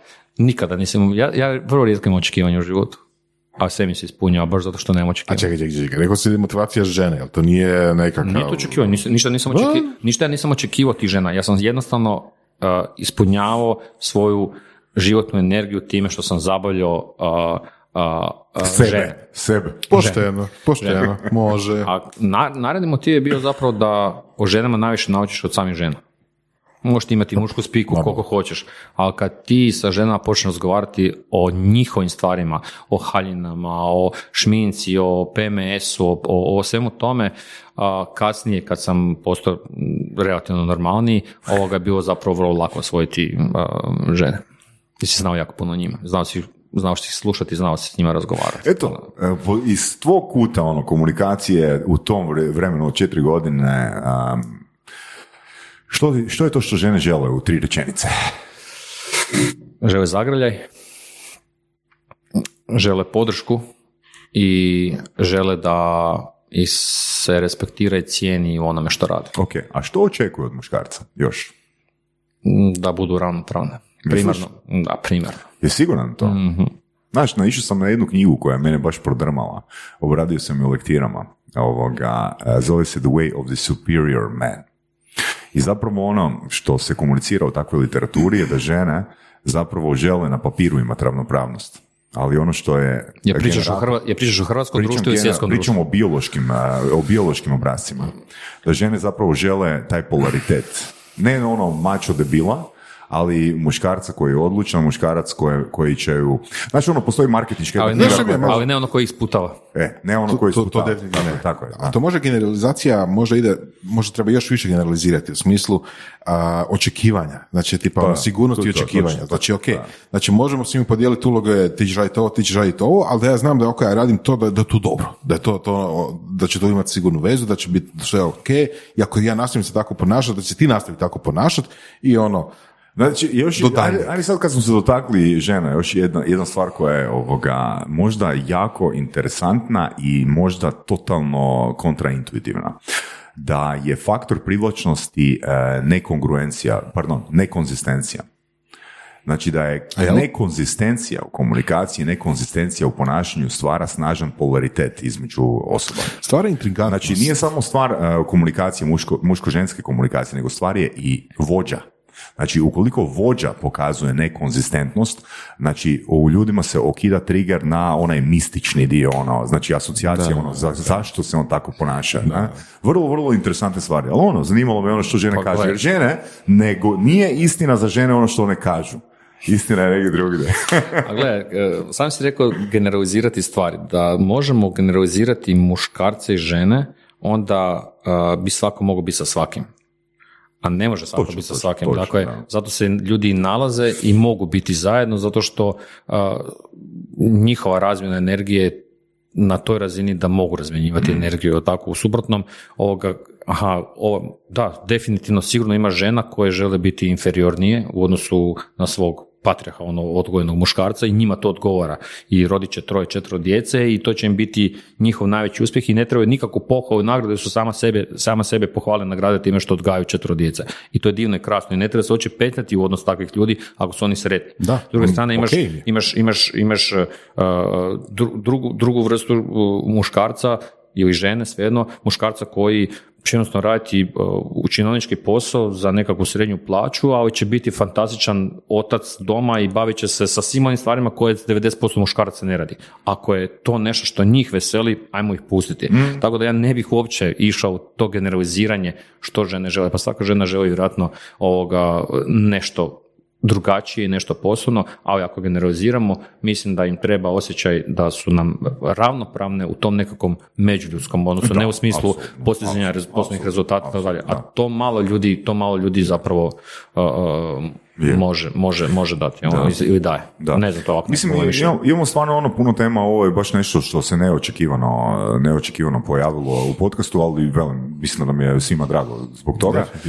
Um, Sve, on, tu sve ono što ima- sam jučer pripremao, ništa nismo prije to. Vidiš listu? Ili imaš listu? do, do, do, do dva u noći mi je slao linkove. Problem. čekaj, čekaj, čekaj, evo ono što mene zanima, znači, a, svako od nas, mislim, ko odluči, ko je motiviran, a, ko ima očekivanja od sebe, ne od drugih, prolazi kroz, um, mora proći kroz određenu transformaciju. E sad, koja je meni bitna transformacija kod tebe se dogodila? Ti si danas poduzetnik koji ima tri tvrtke. A, a bio si aerobik instruktor. Znači ti moraš promijeniti svoju ulogu. Kako postati poduzetnik od nekoga tehničara? Znači, nego ga, ok, i vidiš, vidiš i sam ono, kroz svoj primjer da si zapravo privatne treninge prestao raditi tek nedavno. Znači, ti si i dalje nisi mogao skroz ubaciti mod poduzetnika, mislim, naglašavam, ono, možda se varam, ali to je transformacija, ono, ima tri firme, ono, od eh, nekog trenera aerobika, potrebno je tu dosta rada na sebi i komunikacije sa sobom, nije li? Pa gledaj, I ovako, edukacija. znači, u svakom slučaju nešto što čovjeka, općenito mene pokreće, ne, opet neću generalizirati, ono što mene pokreće mm, u početku je bio, um, znači imaš moment motiva, je tako, motiv je nešto što te pokreće. Moj prvi motiv u životu je bio inat. Kome? Pa ovako, krenulo je sa nekih 11 godina, kad mi je profesor u osnovnoj muzičkoj školi rekao, svirao sam klarinet i sam htio biti faca koja će svirati saksofon, znači ono, na, na prozoru ono, jednog dana, ali nije bilo u Slavonskom brodu ovoga saksofona, pa sam morao naučiti klarinet. Niti prozora. A klarinet mi je bio ono, vode. i grozan i, i ružan i tako dalje. Vjerojatno nisam tad bio dobar u školi, ali ovoga, jednostavno nepedagoški moment je bio taj da mi je rekao nemoj se u životu baviti nikada s ničim što ima veze sa glazbom. Jel? Tri godine kasnije ja sam ovoga um, samouko došlo do samo, samoukim uh, radom sam naučio svirati gitaru i završio sam time da sam pjevao solo dionicu u crkvenom zboru. Njemu inat. Znači razvio sam svoju, uh, prema glazbi, prema, razvio sam sluh, ne znam i tako dalje. no.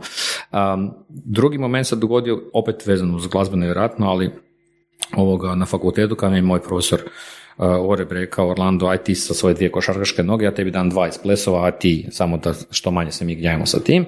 E, tri godine kasnije sam ja postao jedan od cijenjenih aerobik instruktora i to kroz plesni aerobik. Opet njemu inat. E sada, nije to došlo sa neba. To je jedan od mojih životnih uzora god je kliše, Dražen Petrović, njegova priča da je talent jedno da je rad zapravo taj koji ga je učinio takvim kakvim je i dizanje u pet ujutro i šutiranje na praznom košu i tako dalje. Jel?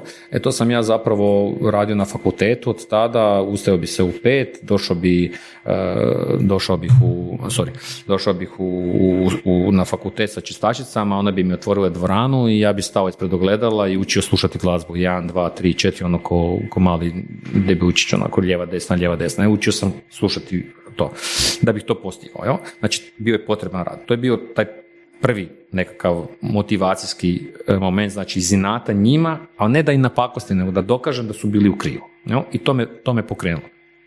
A, nakon toga zapravo ti ide nešto što mi dan danas me a, prožima, a to je strast i energija. Znači sve što radim, radim iz strasti, radim zato što uživam u tome. Zato sam postoji pitanje zašto ljudi rade nešto što u životu ne žele raditi. Jel?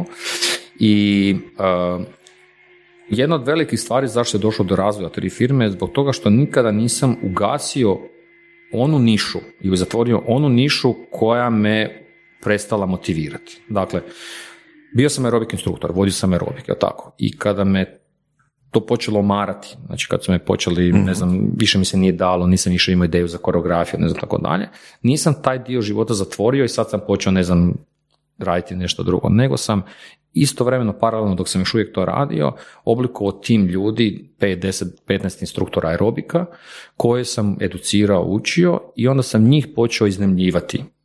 I tako je krenulo prvo poslovanje. Znači ja sam njih iznajmio u drugim fitnessima i su radili dobro, bili su, prenosili su dionice nekako to moju energiju, moje znanje. Jel? Uzimao sam naravno svoj, svoj, svoj dio provizije, kolača. Oni su bili sigurni jer sam ih ja plaćao, gazde su bile sigurne jer su znale da ne moraju raditi računa o zamjenama, bolestima i tako dalje. I taj dio se nastavio razvijati, jel tako? A ja sam sebe pronašao kao fitness trener. Počeo sam raditi kao fitness trener i počeo sam raditi ovoga e, na način da sam tim vlasnicima fitnessa gdje sam radio počeo ukazivati na stvari koje sam smatrao da nisu bile dobre. Dobio sam ulogu nekakvog fitness koordinatora, pa fitness menadžera. U trenutku kada sam shvatio da to što ja njima govorim, njih počinje živcirati, da oni misle da njima sad želim izvući nekakve novce ili ne znam tako dalje, sam shvatio da me taj dio počeo marati i, ona, i krenuo sam dalje, ali nisam zatvorio taj segment, nego sam u nekim centrima postavio svoje ljude koji su nastavili raditi to što sam ja radio. I tako se zapravo piramidalno razvijala ta moja mreža mog posla. Pa sam postao osobni trener, pa kad mi je to dosadilo, sam imao već deset trenera koji su radili za mene, prenosio svoju energiju i tako dalje, pa sam otvorio prvi privatni ovoga, fitness studio, pa zaposlio nove ljude i u međuvremenu sam otišao u jednu veliku banku i počeo raditi kao koordinator za sport i rekreaciju. I to je zapravo prvi taj nekakav odskočni moment pravog poslovanja. Naučio sam kako se nosi košulja, kako se nosi kravata. Kad se... otišao si u banku.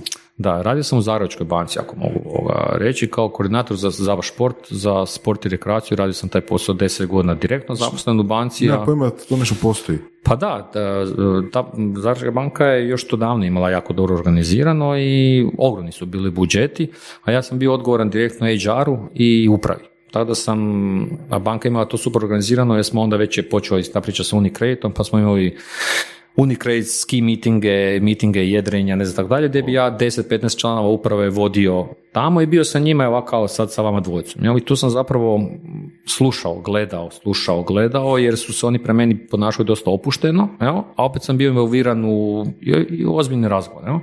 I tu su mi se tako otvorila nekakva ta poslovna vrata, zapravo sam prvi put, to je moj MBA, ja kažem da je to moj MBA, ja nikada, ja osim uh, fakulteta na kineziologiji nemam službenu edukaciju ni iz marketinga, ni iz prodaje, ni iz menadžmenta, ni ništa, nego moj život je mene okvirio, volio bi da jednog dana uspijem tako nešto još ipak službeno proći, čisto radi sebe, ali o tom potom vidit ćemo ako će biti vremena. Tako da je ta priča sa bankom bila dobra. E sad, Istovremeno znači ovaj manji dio tvrtke radio taj aerobik fitness i sve ostalo, a ja sam se ovdje razvio. Nakon deset godina bi došao u ured i shvatio da u 45 minuta sam napravio sve. I šta sad, sjedim u uredu, bez veze. Lažem sam sebe da radim, ne znam tako dalje i dao sam otkaz. Svi su me htjeli ubiti, i mama, i tata, i brat, i svi, još je bila 2009. 2010. Koliko si imao godina? Pa 2010. to bila, znači računaj... 31, ja. Tako da, no. Jesi ti lud, siguran posao u ozbiljnoj banci, da. lijepa A što si bio na, na full time si bio Bio sam na full time. Da. Jednostavno sam došao tada kod predsjednika uprave i kod direktora, direktorice ljudske resursa i rekao, gledaj, ne, nema motiva više, ja ću to vama raditi kao outsourcing putem svoje firme, dva sata dnevno, koštat će vas tri puta manje i imat ćete sve, sve riješeno. Ovoga, znači opet nisam zatvorio vrata, nego sam sad ljude u svojoj firmi dao da to nastave raditi, a ja sam krenuo, krenuo dalje. I tak je zapravo ta priča onda od aerobik instruktora do aerobik koordinatora, do aerobik koordinatora do fitness trenera, od fitness trenera do fitness menadžera, od fitness menadžera do fitness vlasnika. Jel se educiraš u međuvremenu? Tipa čitaš knjige, pohađaš radionice, seminare? Koliko god stignem, koliko god mogu. Da, ali čitam, gle, čitam knjige koje možda nisu čiste edukacijske. Reći ti, jedna od meni jačih poslovnih knjiga je Jakoka, autobiografija. znači to je knjiga koju kad pročitaš, ja sam u elementima na, našao sebe i, i, neke stvari sam primijenio iz te knjige. Ja, pogotovo ako si učitao 2008. Od Jakoke, od Jakoke, Jan Jakoka, uh, autobiografija. On ti je bio um, general manager, general manager Forda, Forda prvo, a onda Chryslera. Uglavnom, e, a pogotovo ako si čitao to, ja bih rekao 2008. 2009. Jel se sjećaš kad si čitao? E, onda, onda se lakše poistovjetiš s tim stvarima jer isto ono, baš ima jedan dio knjige koji priča o krizi, a ja sam je konkretno ovoga čitao 2008. 2009. i ono baš te pere. Ono, totalno se nađeš u tome ke Ali te vratite neke jednostavne stvari. Znači, jedan primjer gdje on kad je postao direktor uh, u Chrysleru, mm. prva stvar što je napravio, prijavio se na posao u Chrysleru. Znači, on je bio CEO, ja? mm. a prijavio se na posao prodajnog prodavatelja u nekakvom selu negdje i dobio je taj posao. Pazi, do, niko nije znao da je to on. Da, da, da. Znaš, ono, pa pazi kako iskustvo, ono, znaš, ja sam ja takve stvari, nisam to uspio napraviti kod nas, ali tako nekakve stvari zapravo komunikacije sa, sa, sa svojim zaposlenicima, to je, to je, to je najveća vrijednost zapravo tak, tak, toga. A sad, sad čitam ovoga Roberta Šarmu, redovnik koji je prodao svoj Ferrari. Knjiga koja, je, koja mi je u zadnjih godinu dana okrenula život na glavačke. Ozbiljno.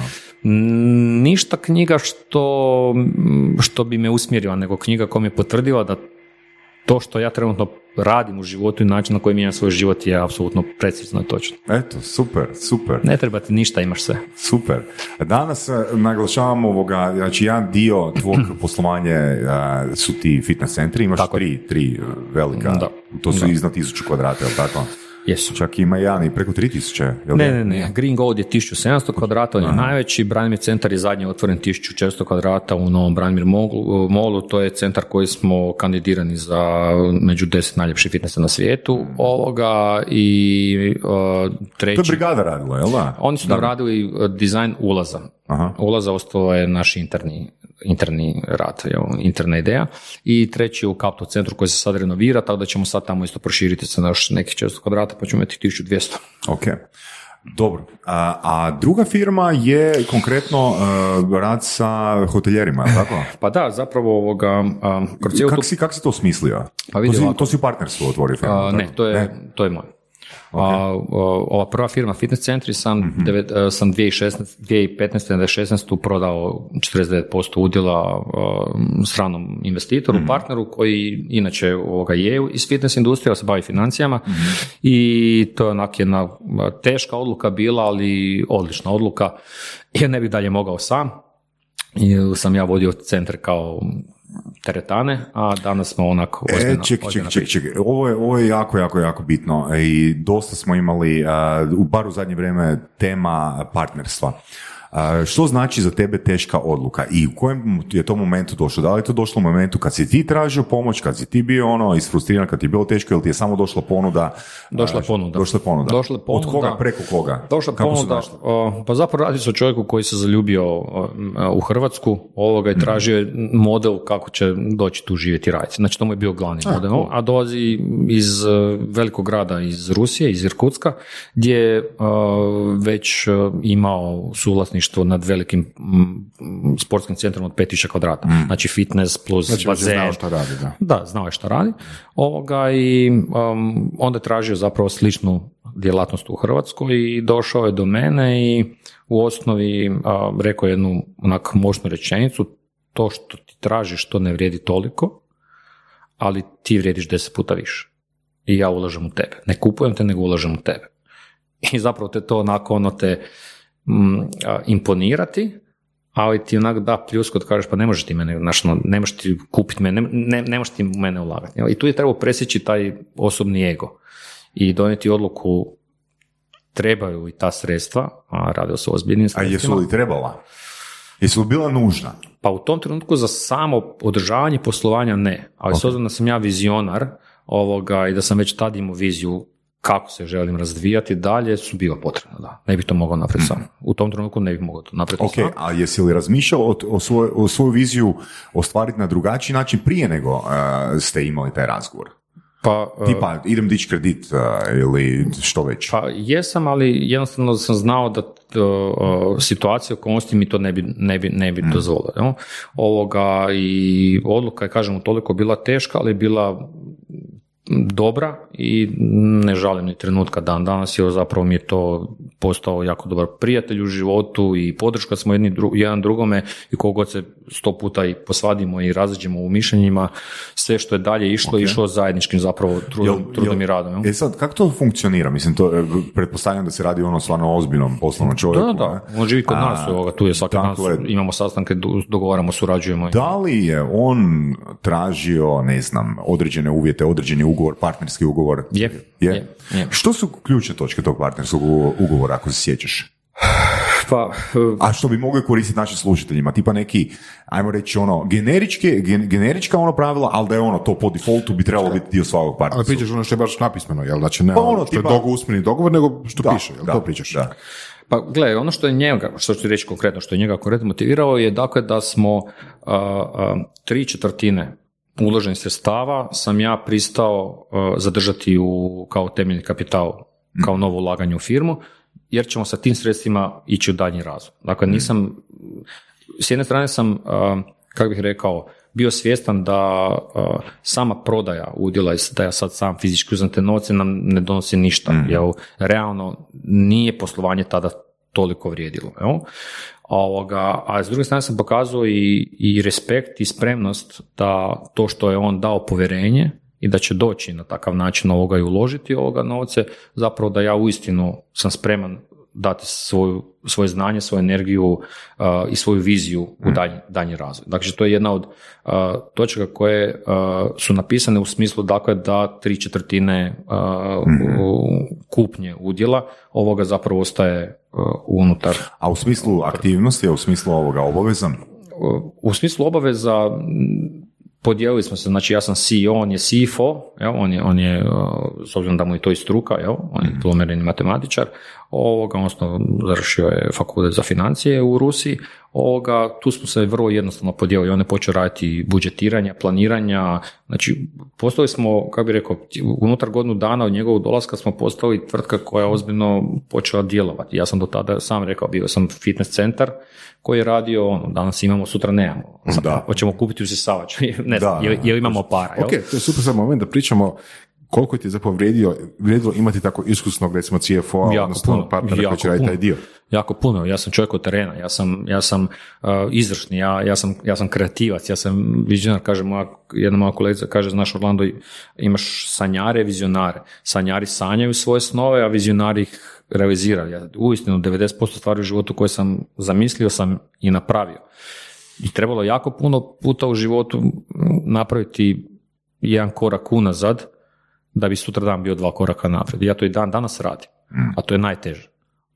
Priznati da neko zna, da neko može i, i reći sebi ok, ja ću sada se povući nazad, znajući da ću sutra dan biti daleko ispred.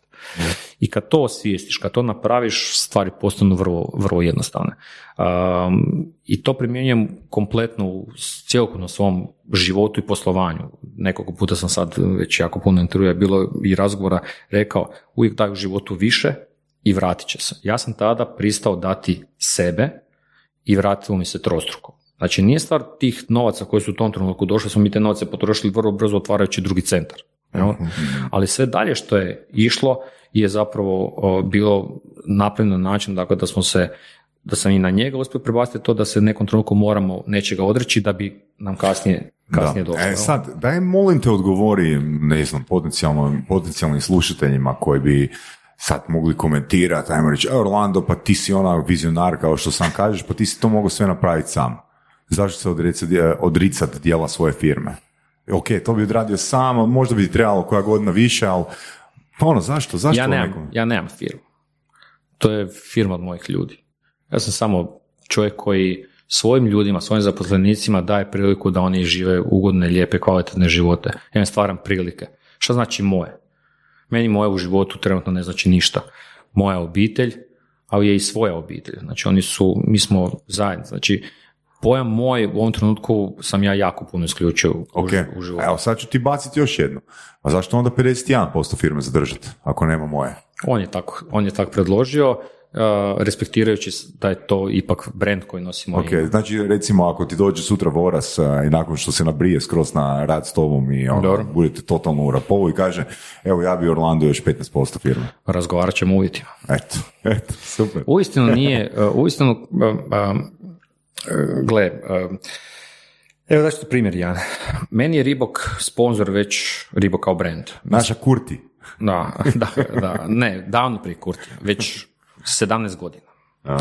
U međuvremenu i prije što Adidas kupio Ribok na globalno tržište, prije što je Adidas došao u Hrvatsku i tako dalje i Ribok postao dio te priče, je bilo 4-5 drugih firmi koje su bile zastupnici i distributeri Riboka. Ja sam od tada sa Ribokom. Znači, i to je nešto što sam definirao kao priču koja je bila sponzorstvo, pa je postalo partnerstvo, pa je postalo friendship i sad je integracija. Dakle, Ribok i Orlando, Orlando je Ribok u Hrvatskoj. I potrebno je vrijeme za to doći. Ali ako tako stvari postaviš u životu, Čekaj, to znači da si imao plan od početka da je Ne. je smjer? Ne. Dobro. Daj i vratit će se. Daj i vratit će se. Zašto? Kada si sponzor imaš očekivanja. Je tako? Platio si, ja sam ti dao papir na kojem ću ti napisati šta ću ja napraviti, ti imaš očekivanja, ja imam očekivanja. Usaglasili smo se i na kraju godine gledamo jesmo li ispunili tvoje očekivanja. Jesi ti meni isplatio sve što si mi trebao platiti ili dati i jesam li ja tebi napravio sve što si ti kao sponzor i tako dalje.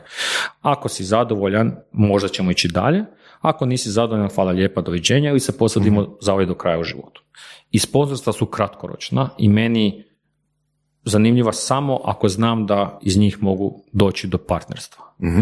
Partnerstvo znači dakle da nema više sponzorstva, nego zajednički pričamo o tome što ja radim, što su vaše očekivanja, što su vaše planovi i možemo li mi od toga napraviti nešto što će biti dobro pozicionirano na tržištu, da ponudimo to tržištu kao takome, a da jedni drugi imamo i osjećaj zadovoljstva i nekakve nagrade. Tako? Onda dolazi i partnerstvo može biti uh, uspješno onoliko dugo dok ljudi koji se bave time se bave. Ne može biti partnerstvo da samo ja dajem vama, a vi kažete, ma joj, dobro, ajde, napravit ćemo to. Ja onda prekidam, ja kažem, neću, neću partnerstvo, jer to nije zajednički rad. Jel? I to se događalo sa Ribokom. Mijenjaju su se menadžeri do naše kurtike, e, tako ovoga, a, a, koja sad eto uživa sa bebicom, no? Ovoga, naša Ivanica, a uglavnom, znači, mijenjaju se menadžeri i ja sam bio u fazi kad sam doslovno ono, u dvije godine trećeg menadžera išao učiti što je Ribok u Hrvatskoj. Znači, on je došao kao Ribok brand menadžer, a ja nju učim zapravo što je Ribok sve napravio u Hrvatskoj. Mogu sam reći, ma gle, ko šiša i, i neće. Znači, ja sam tu dao da bi mi se vratilo, ali bez očekivanja. Vratilo se zato što sam dao idemo dalje. No? I onda dođeš do friendshipa. Šta je friendship? Friendship je kriza. Moji centri su brendirani sa nekom firmom, ajmo pustiti Reebok sada, nekom firmom, jer su mi bili sponzori. I postali su i možda partneri, smo zajedno napravili proizvod. Dođe kriza i meni dođe lik i kaže, ču Orlando, ja ovoj godini nemam prebijene pare, satrla me COVID, satrla me ovako, tako dalje, ovoga, žao mi je, ne mogu ti više davati to i to. Ja kažem, ma nema veze, ajmo mi ostaviti reklame ovu godinu, sve se skupa kako stoji, bili smo tu jedan za drugo kad je trebalo, idemo to sve ostaviti kako je, bez obzira što niko neće znati da ti meni nisi lipe dao ili nismo napravili nijedan- nijedan posao. Tako. Nemam očekivanja. Vjerujem da je taj čovjek sposoban da će se jednog dana izvući iz krize, da će doći do toga i on će onda kroz friendship doći reći, znaš Orlando, bio si tu kad je meni trebalo, sad je moje vrijeme da ti to vratim. Ali ako se to ne dogodi, nikom ništa. To je izgradnja normalnog nekog dobrog posla ili poslovnog okruženja zapravo, jel? A, to, je, to je super. Ali koliko to ljudi radi? Ra- radi ih dosta, samo se ne vide, ja bih rekao. Ali, ali samo, jednostavno me samo zanima. Znači, u prvoj priči na papiru to je još uvijek sponzorski odnos. A samo što imate jako lijepo razvijen poslovni odnos a, mimo toga što piše na papiru. Jel? Mi smo ga promijenili kasnije u ugovor o suradnji. I onda kroz ugovor o suradnji imaš navedene točke koje definiraju što ćemo raditi. Dakle, ne čak ni što se očekuje, nego što ćemo raditi. Naravno da nekakav rad treba evaluirati na kraju godine, vidjeti jesmo li postigli ili nismo postigli nekakav rezultat koji je značajan i za vas, jer oni to moraju predstaviti principalima, ja moram imati nekako Da, da, da, da. osjećaj osnovnog zadovoljstva. Ali na kraju krajeva, dakle, to je ugovor o poslovnoj suradnji gdje definiramo stvari i međuljudske odnose. I to je ono što stvara razliku između ugovora o- sponzorstvu. Tako da um, smatram samo da je, vraćamo se na početak našeg podcasta i ključne riječi očekivanja. Ako nemaš očekivanje, nemaš ni razočarenje. Pitao si me jesam li ja danas dobro ili sam super. Ja sam uvijek dobro. Jer svaki put mogu biti super. I to je ono što ti je osnova. Znači, ako očekujem da sam super, ili ti očekuješ da sam ja super, a ja sam samo dobro, ti reći šta, nije ti baš nekako vrijeme. A ja sam, a ja pitao si me kako sam, ja kažem da sam dobro. dobro sam, prijatelj, zašto moram biti super svaki put? evo? Tako da ovoga, Ne znam, da. Pro- evo pročitajte, pročitajte redovnika ovoga. Vidjet ćemo, možda stavimo u lektiru. Zanimljivo, ono, gosti s kojima pričamo u zadnje vrijeme, onak ispada, jebote, nisam pročitao te knjige, na? To znači da je konačno to? dolazimo je do to? gostiju od Koji kojih čitaju. možemo nešto naučiti. Bože dragi, ono, ne vjerujem vjerovat, ono, kao, sad ovo je Filip Šardi, spomene četiri knjige za koje nisam, prak- možda sam čuo, ali nisam čitao i ti sad ovoga, ali od čarme sam jednostavno uvijek bježao. Ja nekak isto, me, ja nekak isto. me nije uspio privući pa možda niti vizualno i ono, sve mi je to izgledalo ono površno, dosta onak američki, a, sa kratkim ono parolama, ono, znači, znači koje, stvari koje, rečenicama koje svi znamo, a ono, znaš da izgledaju, djelu- djeluju tako napisane ko da su u deset različitih knjiga, ono, si već prethodno Šta bi pročitao. onda rekao o Koelju? A gledaj, Koelja sam čitao kad sam imao 18-19 18, godina, 19. pa mi je to bilo super. Mislim, definitivno, da. Defi- svakome ko ima 17 godina bi preporučio Koelja.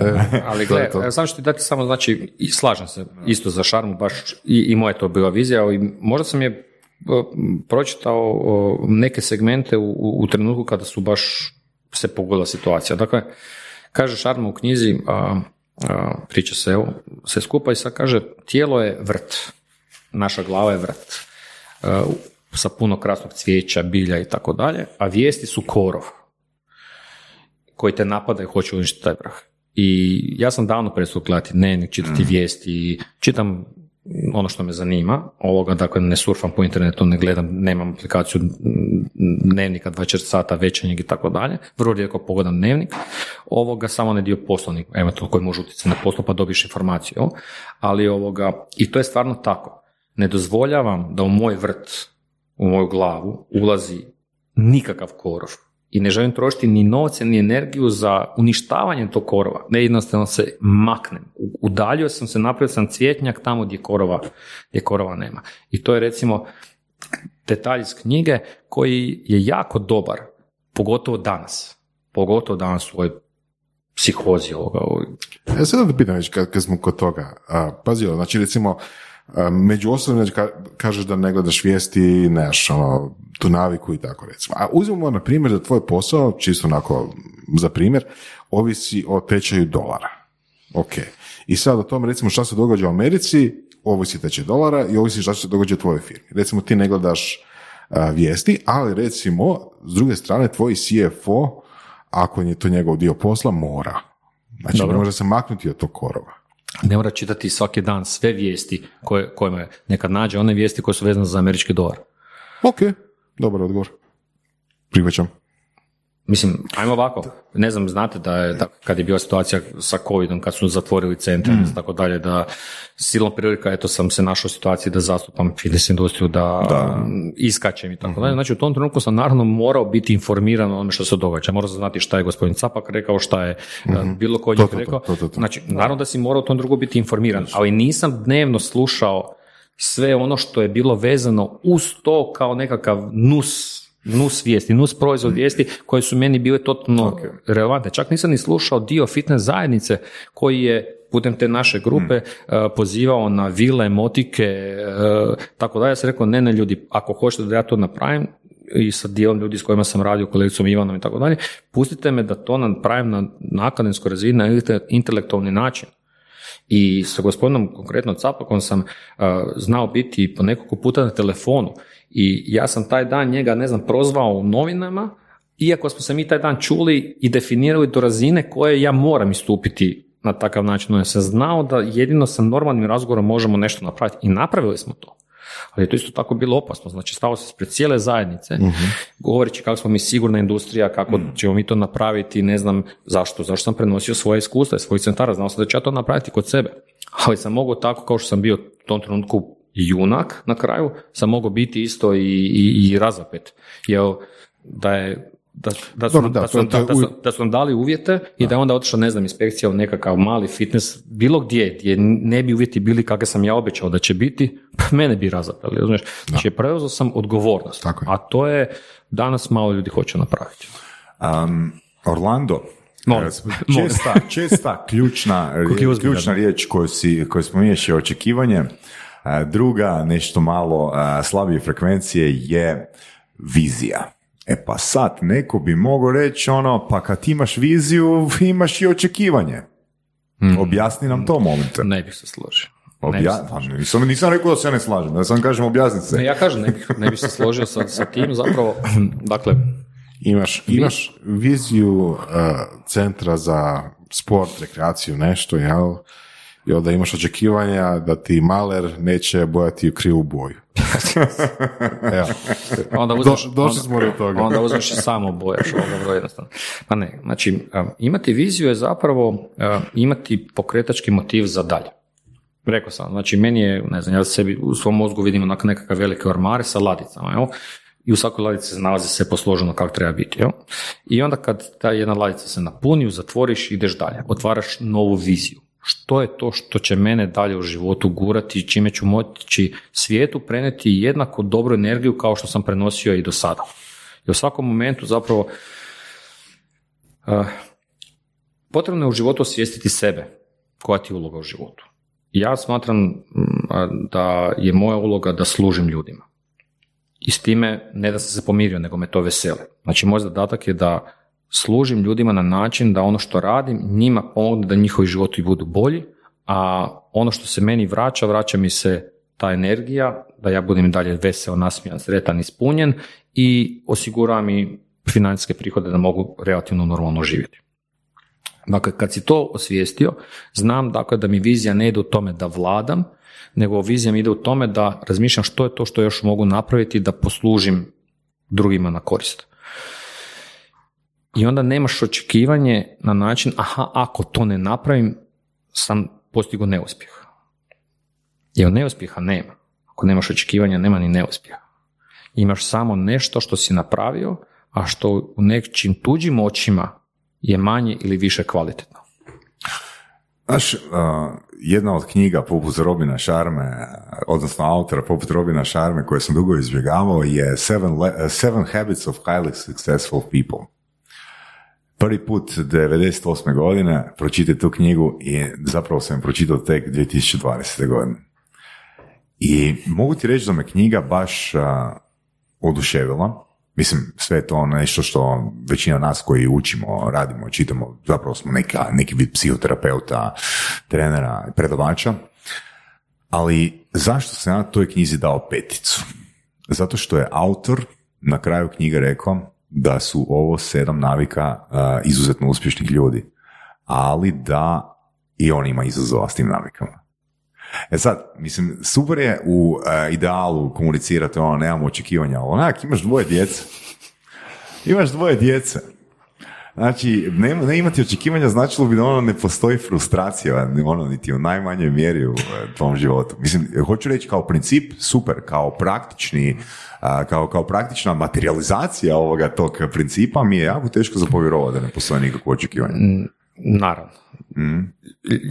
Ljudsko sam biće, sam se rekao, imam dvoje djece, imaš odgovornost prema ljudima, ti ljudi imaju očekivanja od tebe, vjeruju u tebe, sve ostalo. Dakle, nisam ja očekivanje kao pojam maknuo iz svog života, ali sam ga smanjio na minimum i eliminirao gdje god mi ta, taj pojam može donijeti problematiku. Dakle, očekivanje je po meni gla- glavni izvor ljudskih rasprava, svađa, razmirica, a, nerazumijevanja. Ja sam mislio ili Da si ti mislila. tako. E. Ne želim tako živjeti i to isključujem iz svog života koliko god mogu. Naravno da ću mm, najveć, najveći, naj, naj, najslabiji, najslabija karika u tom um, pojmu očekivanja mi je doma, nažalost. Sa osobom koju najviše volim u svoju djecu, to je supruga, tako. Šta si nervozan? Pa šta nisi mogao ti sinoć oprati suđe? Znači, imao sam očekivanja da ona opere suđe. Ja tako. I onda shvatim zapravo da sam sebi skačem u grlo, ja pričam, evo, na podcastu pričam jedno, a zapravo to ne primjenim doma. I to ono čemu težim se promijeniti. Znači, da to eliminiram i u tom segmentu, jer tek onda ću to moći sa punom pravim, s punim pravom reći da sam primijenio u potpunosti u životu. Trenutno težim ka tome. Ajmo definirati. Težim ka tome, dakle, nisam dostigao tu razinu, volio bih je doseći, je jako puno i primijetio sam da primjenom na svakom koraku da su mi vrata, ono što kažem, otvorena. Odnosno ne da e, su otvorena, nego vrata više nema. Nema prepreka. Jer su stvari puno jednostavnije i e, stvari se otvaraju same po sebi zato što ako čekaš deset stvari, a dogodi se pet, misliš da si neuspješan. Ako ne očekuješ ništa, a dogodi se jedna stvar, onda si uspješan. Eto, s ovim riječima e, bih ja, slažem se Bora se da zaključimo ovaj podcast i mogu ti reći ovoga, Sad kad te ti- kad sam ti, kad sam ti postavio, kad sam ti postavio ovoga, to pitanje, jel dao komentar na očekivanje, baš mi je drago da si tako divno odgovorio, imao sam očekivanje da hoćeš. Kvaka 22. Bilo mi iznimno ugodno. Ovoga, malo sam se e, od svih nastupa ove godine, ovoga, bilo ih je jako puno pripremao, iako sam ja pokušam biti uvijek ono, maksimalno opušten, nisam znao, nisam nikad bio na podcastu, ovo mi je prvi podcast u životu ovoga, i bilo mi strašno ugodno. Hvala vam najviše na ovoj prilici, nadam se da smo svima onima koji će poslušati podcast bili koliko toliko zanimljivi. Na kraju krajeva to je očekivanje, ako i nismo, nama je bilo dobro i meni je Tako ovo je. izvrsnih dva sata. Tako je. Apsolutno, puno hvala i evo, mi ćemo reći da a, ne znamo kako će biti slušateljima, ali da je nama super. I ne očekujemo da će slušateljima biti odlično, ali nama je super. Ali Orlando ima siguran sam jedno očekivanje, a to je Voraz da mu se javiš uh, unutar 7 dana. Može, stavit ću u kalendar. Ili da si ti stvoriš očekivanje samo sebi. Da očekujemo od sebe da se javi. Tako je. Hvala još jednom pozivu. Hvala. Hvala tebi. Slušali ste podcast Surove strasti, broj 1 audio podcast u regiji. Ako vam se sviđa, lajkajte. Ako se slažete sa gostom, komentirajte ili ako se ne slažete, pogledajte našu ponudu obrazovnog sadržaja na academy.surovestrasti.com. Komentirajte, lajkajte i nada sve šerajte tako da i drugi ljudi mogu saznati za surove strasti. Čujemo se i do slušanja.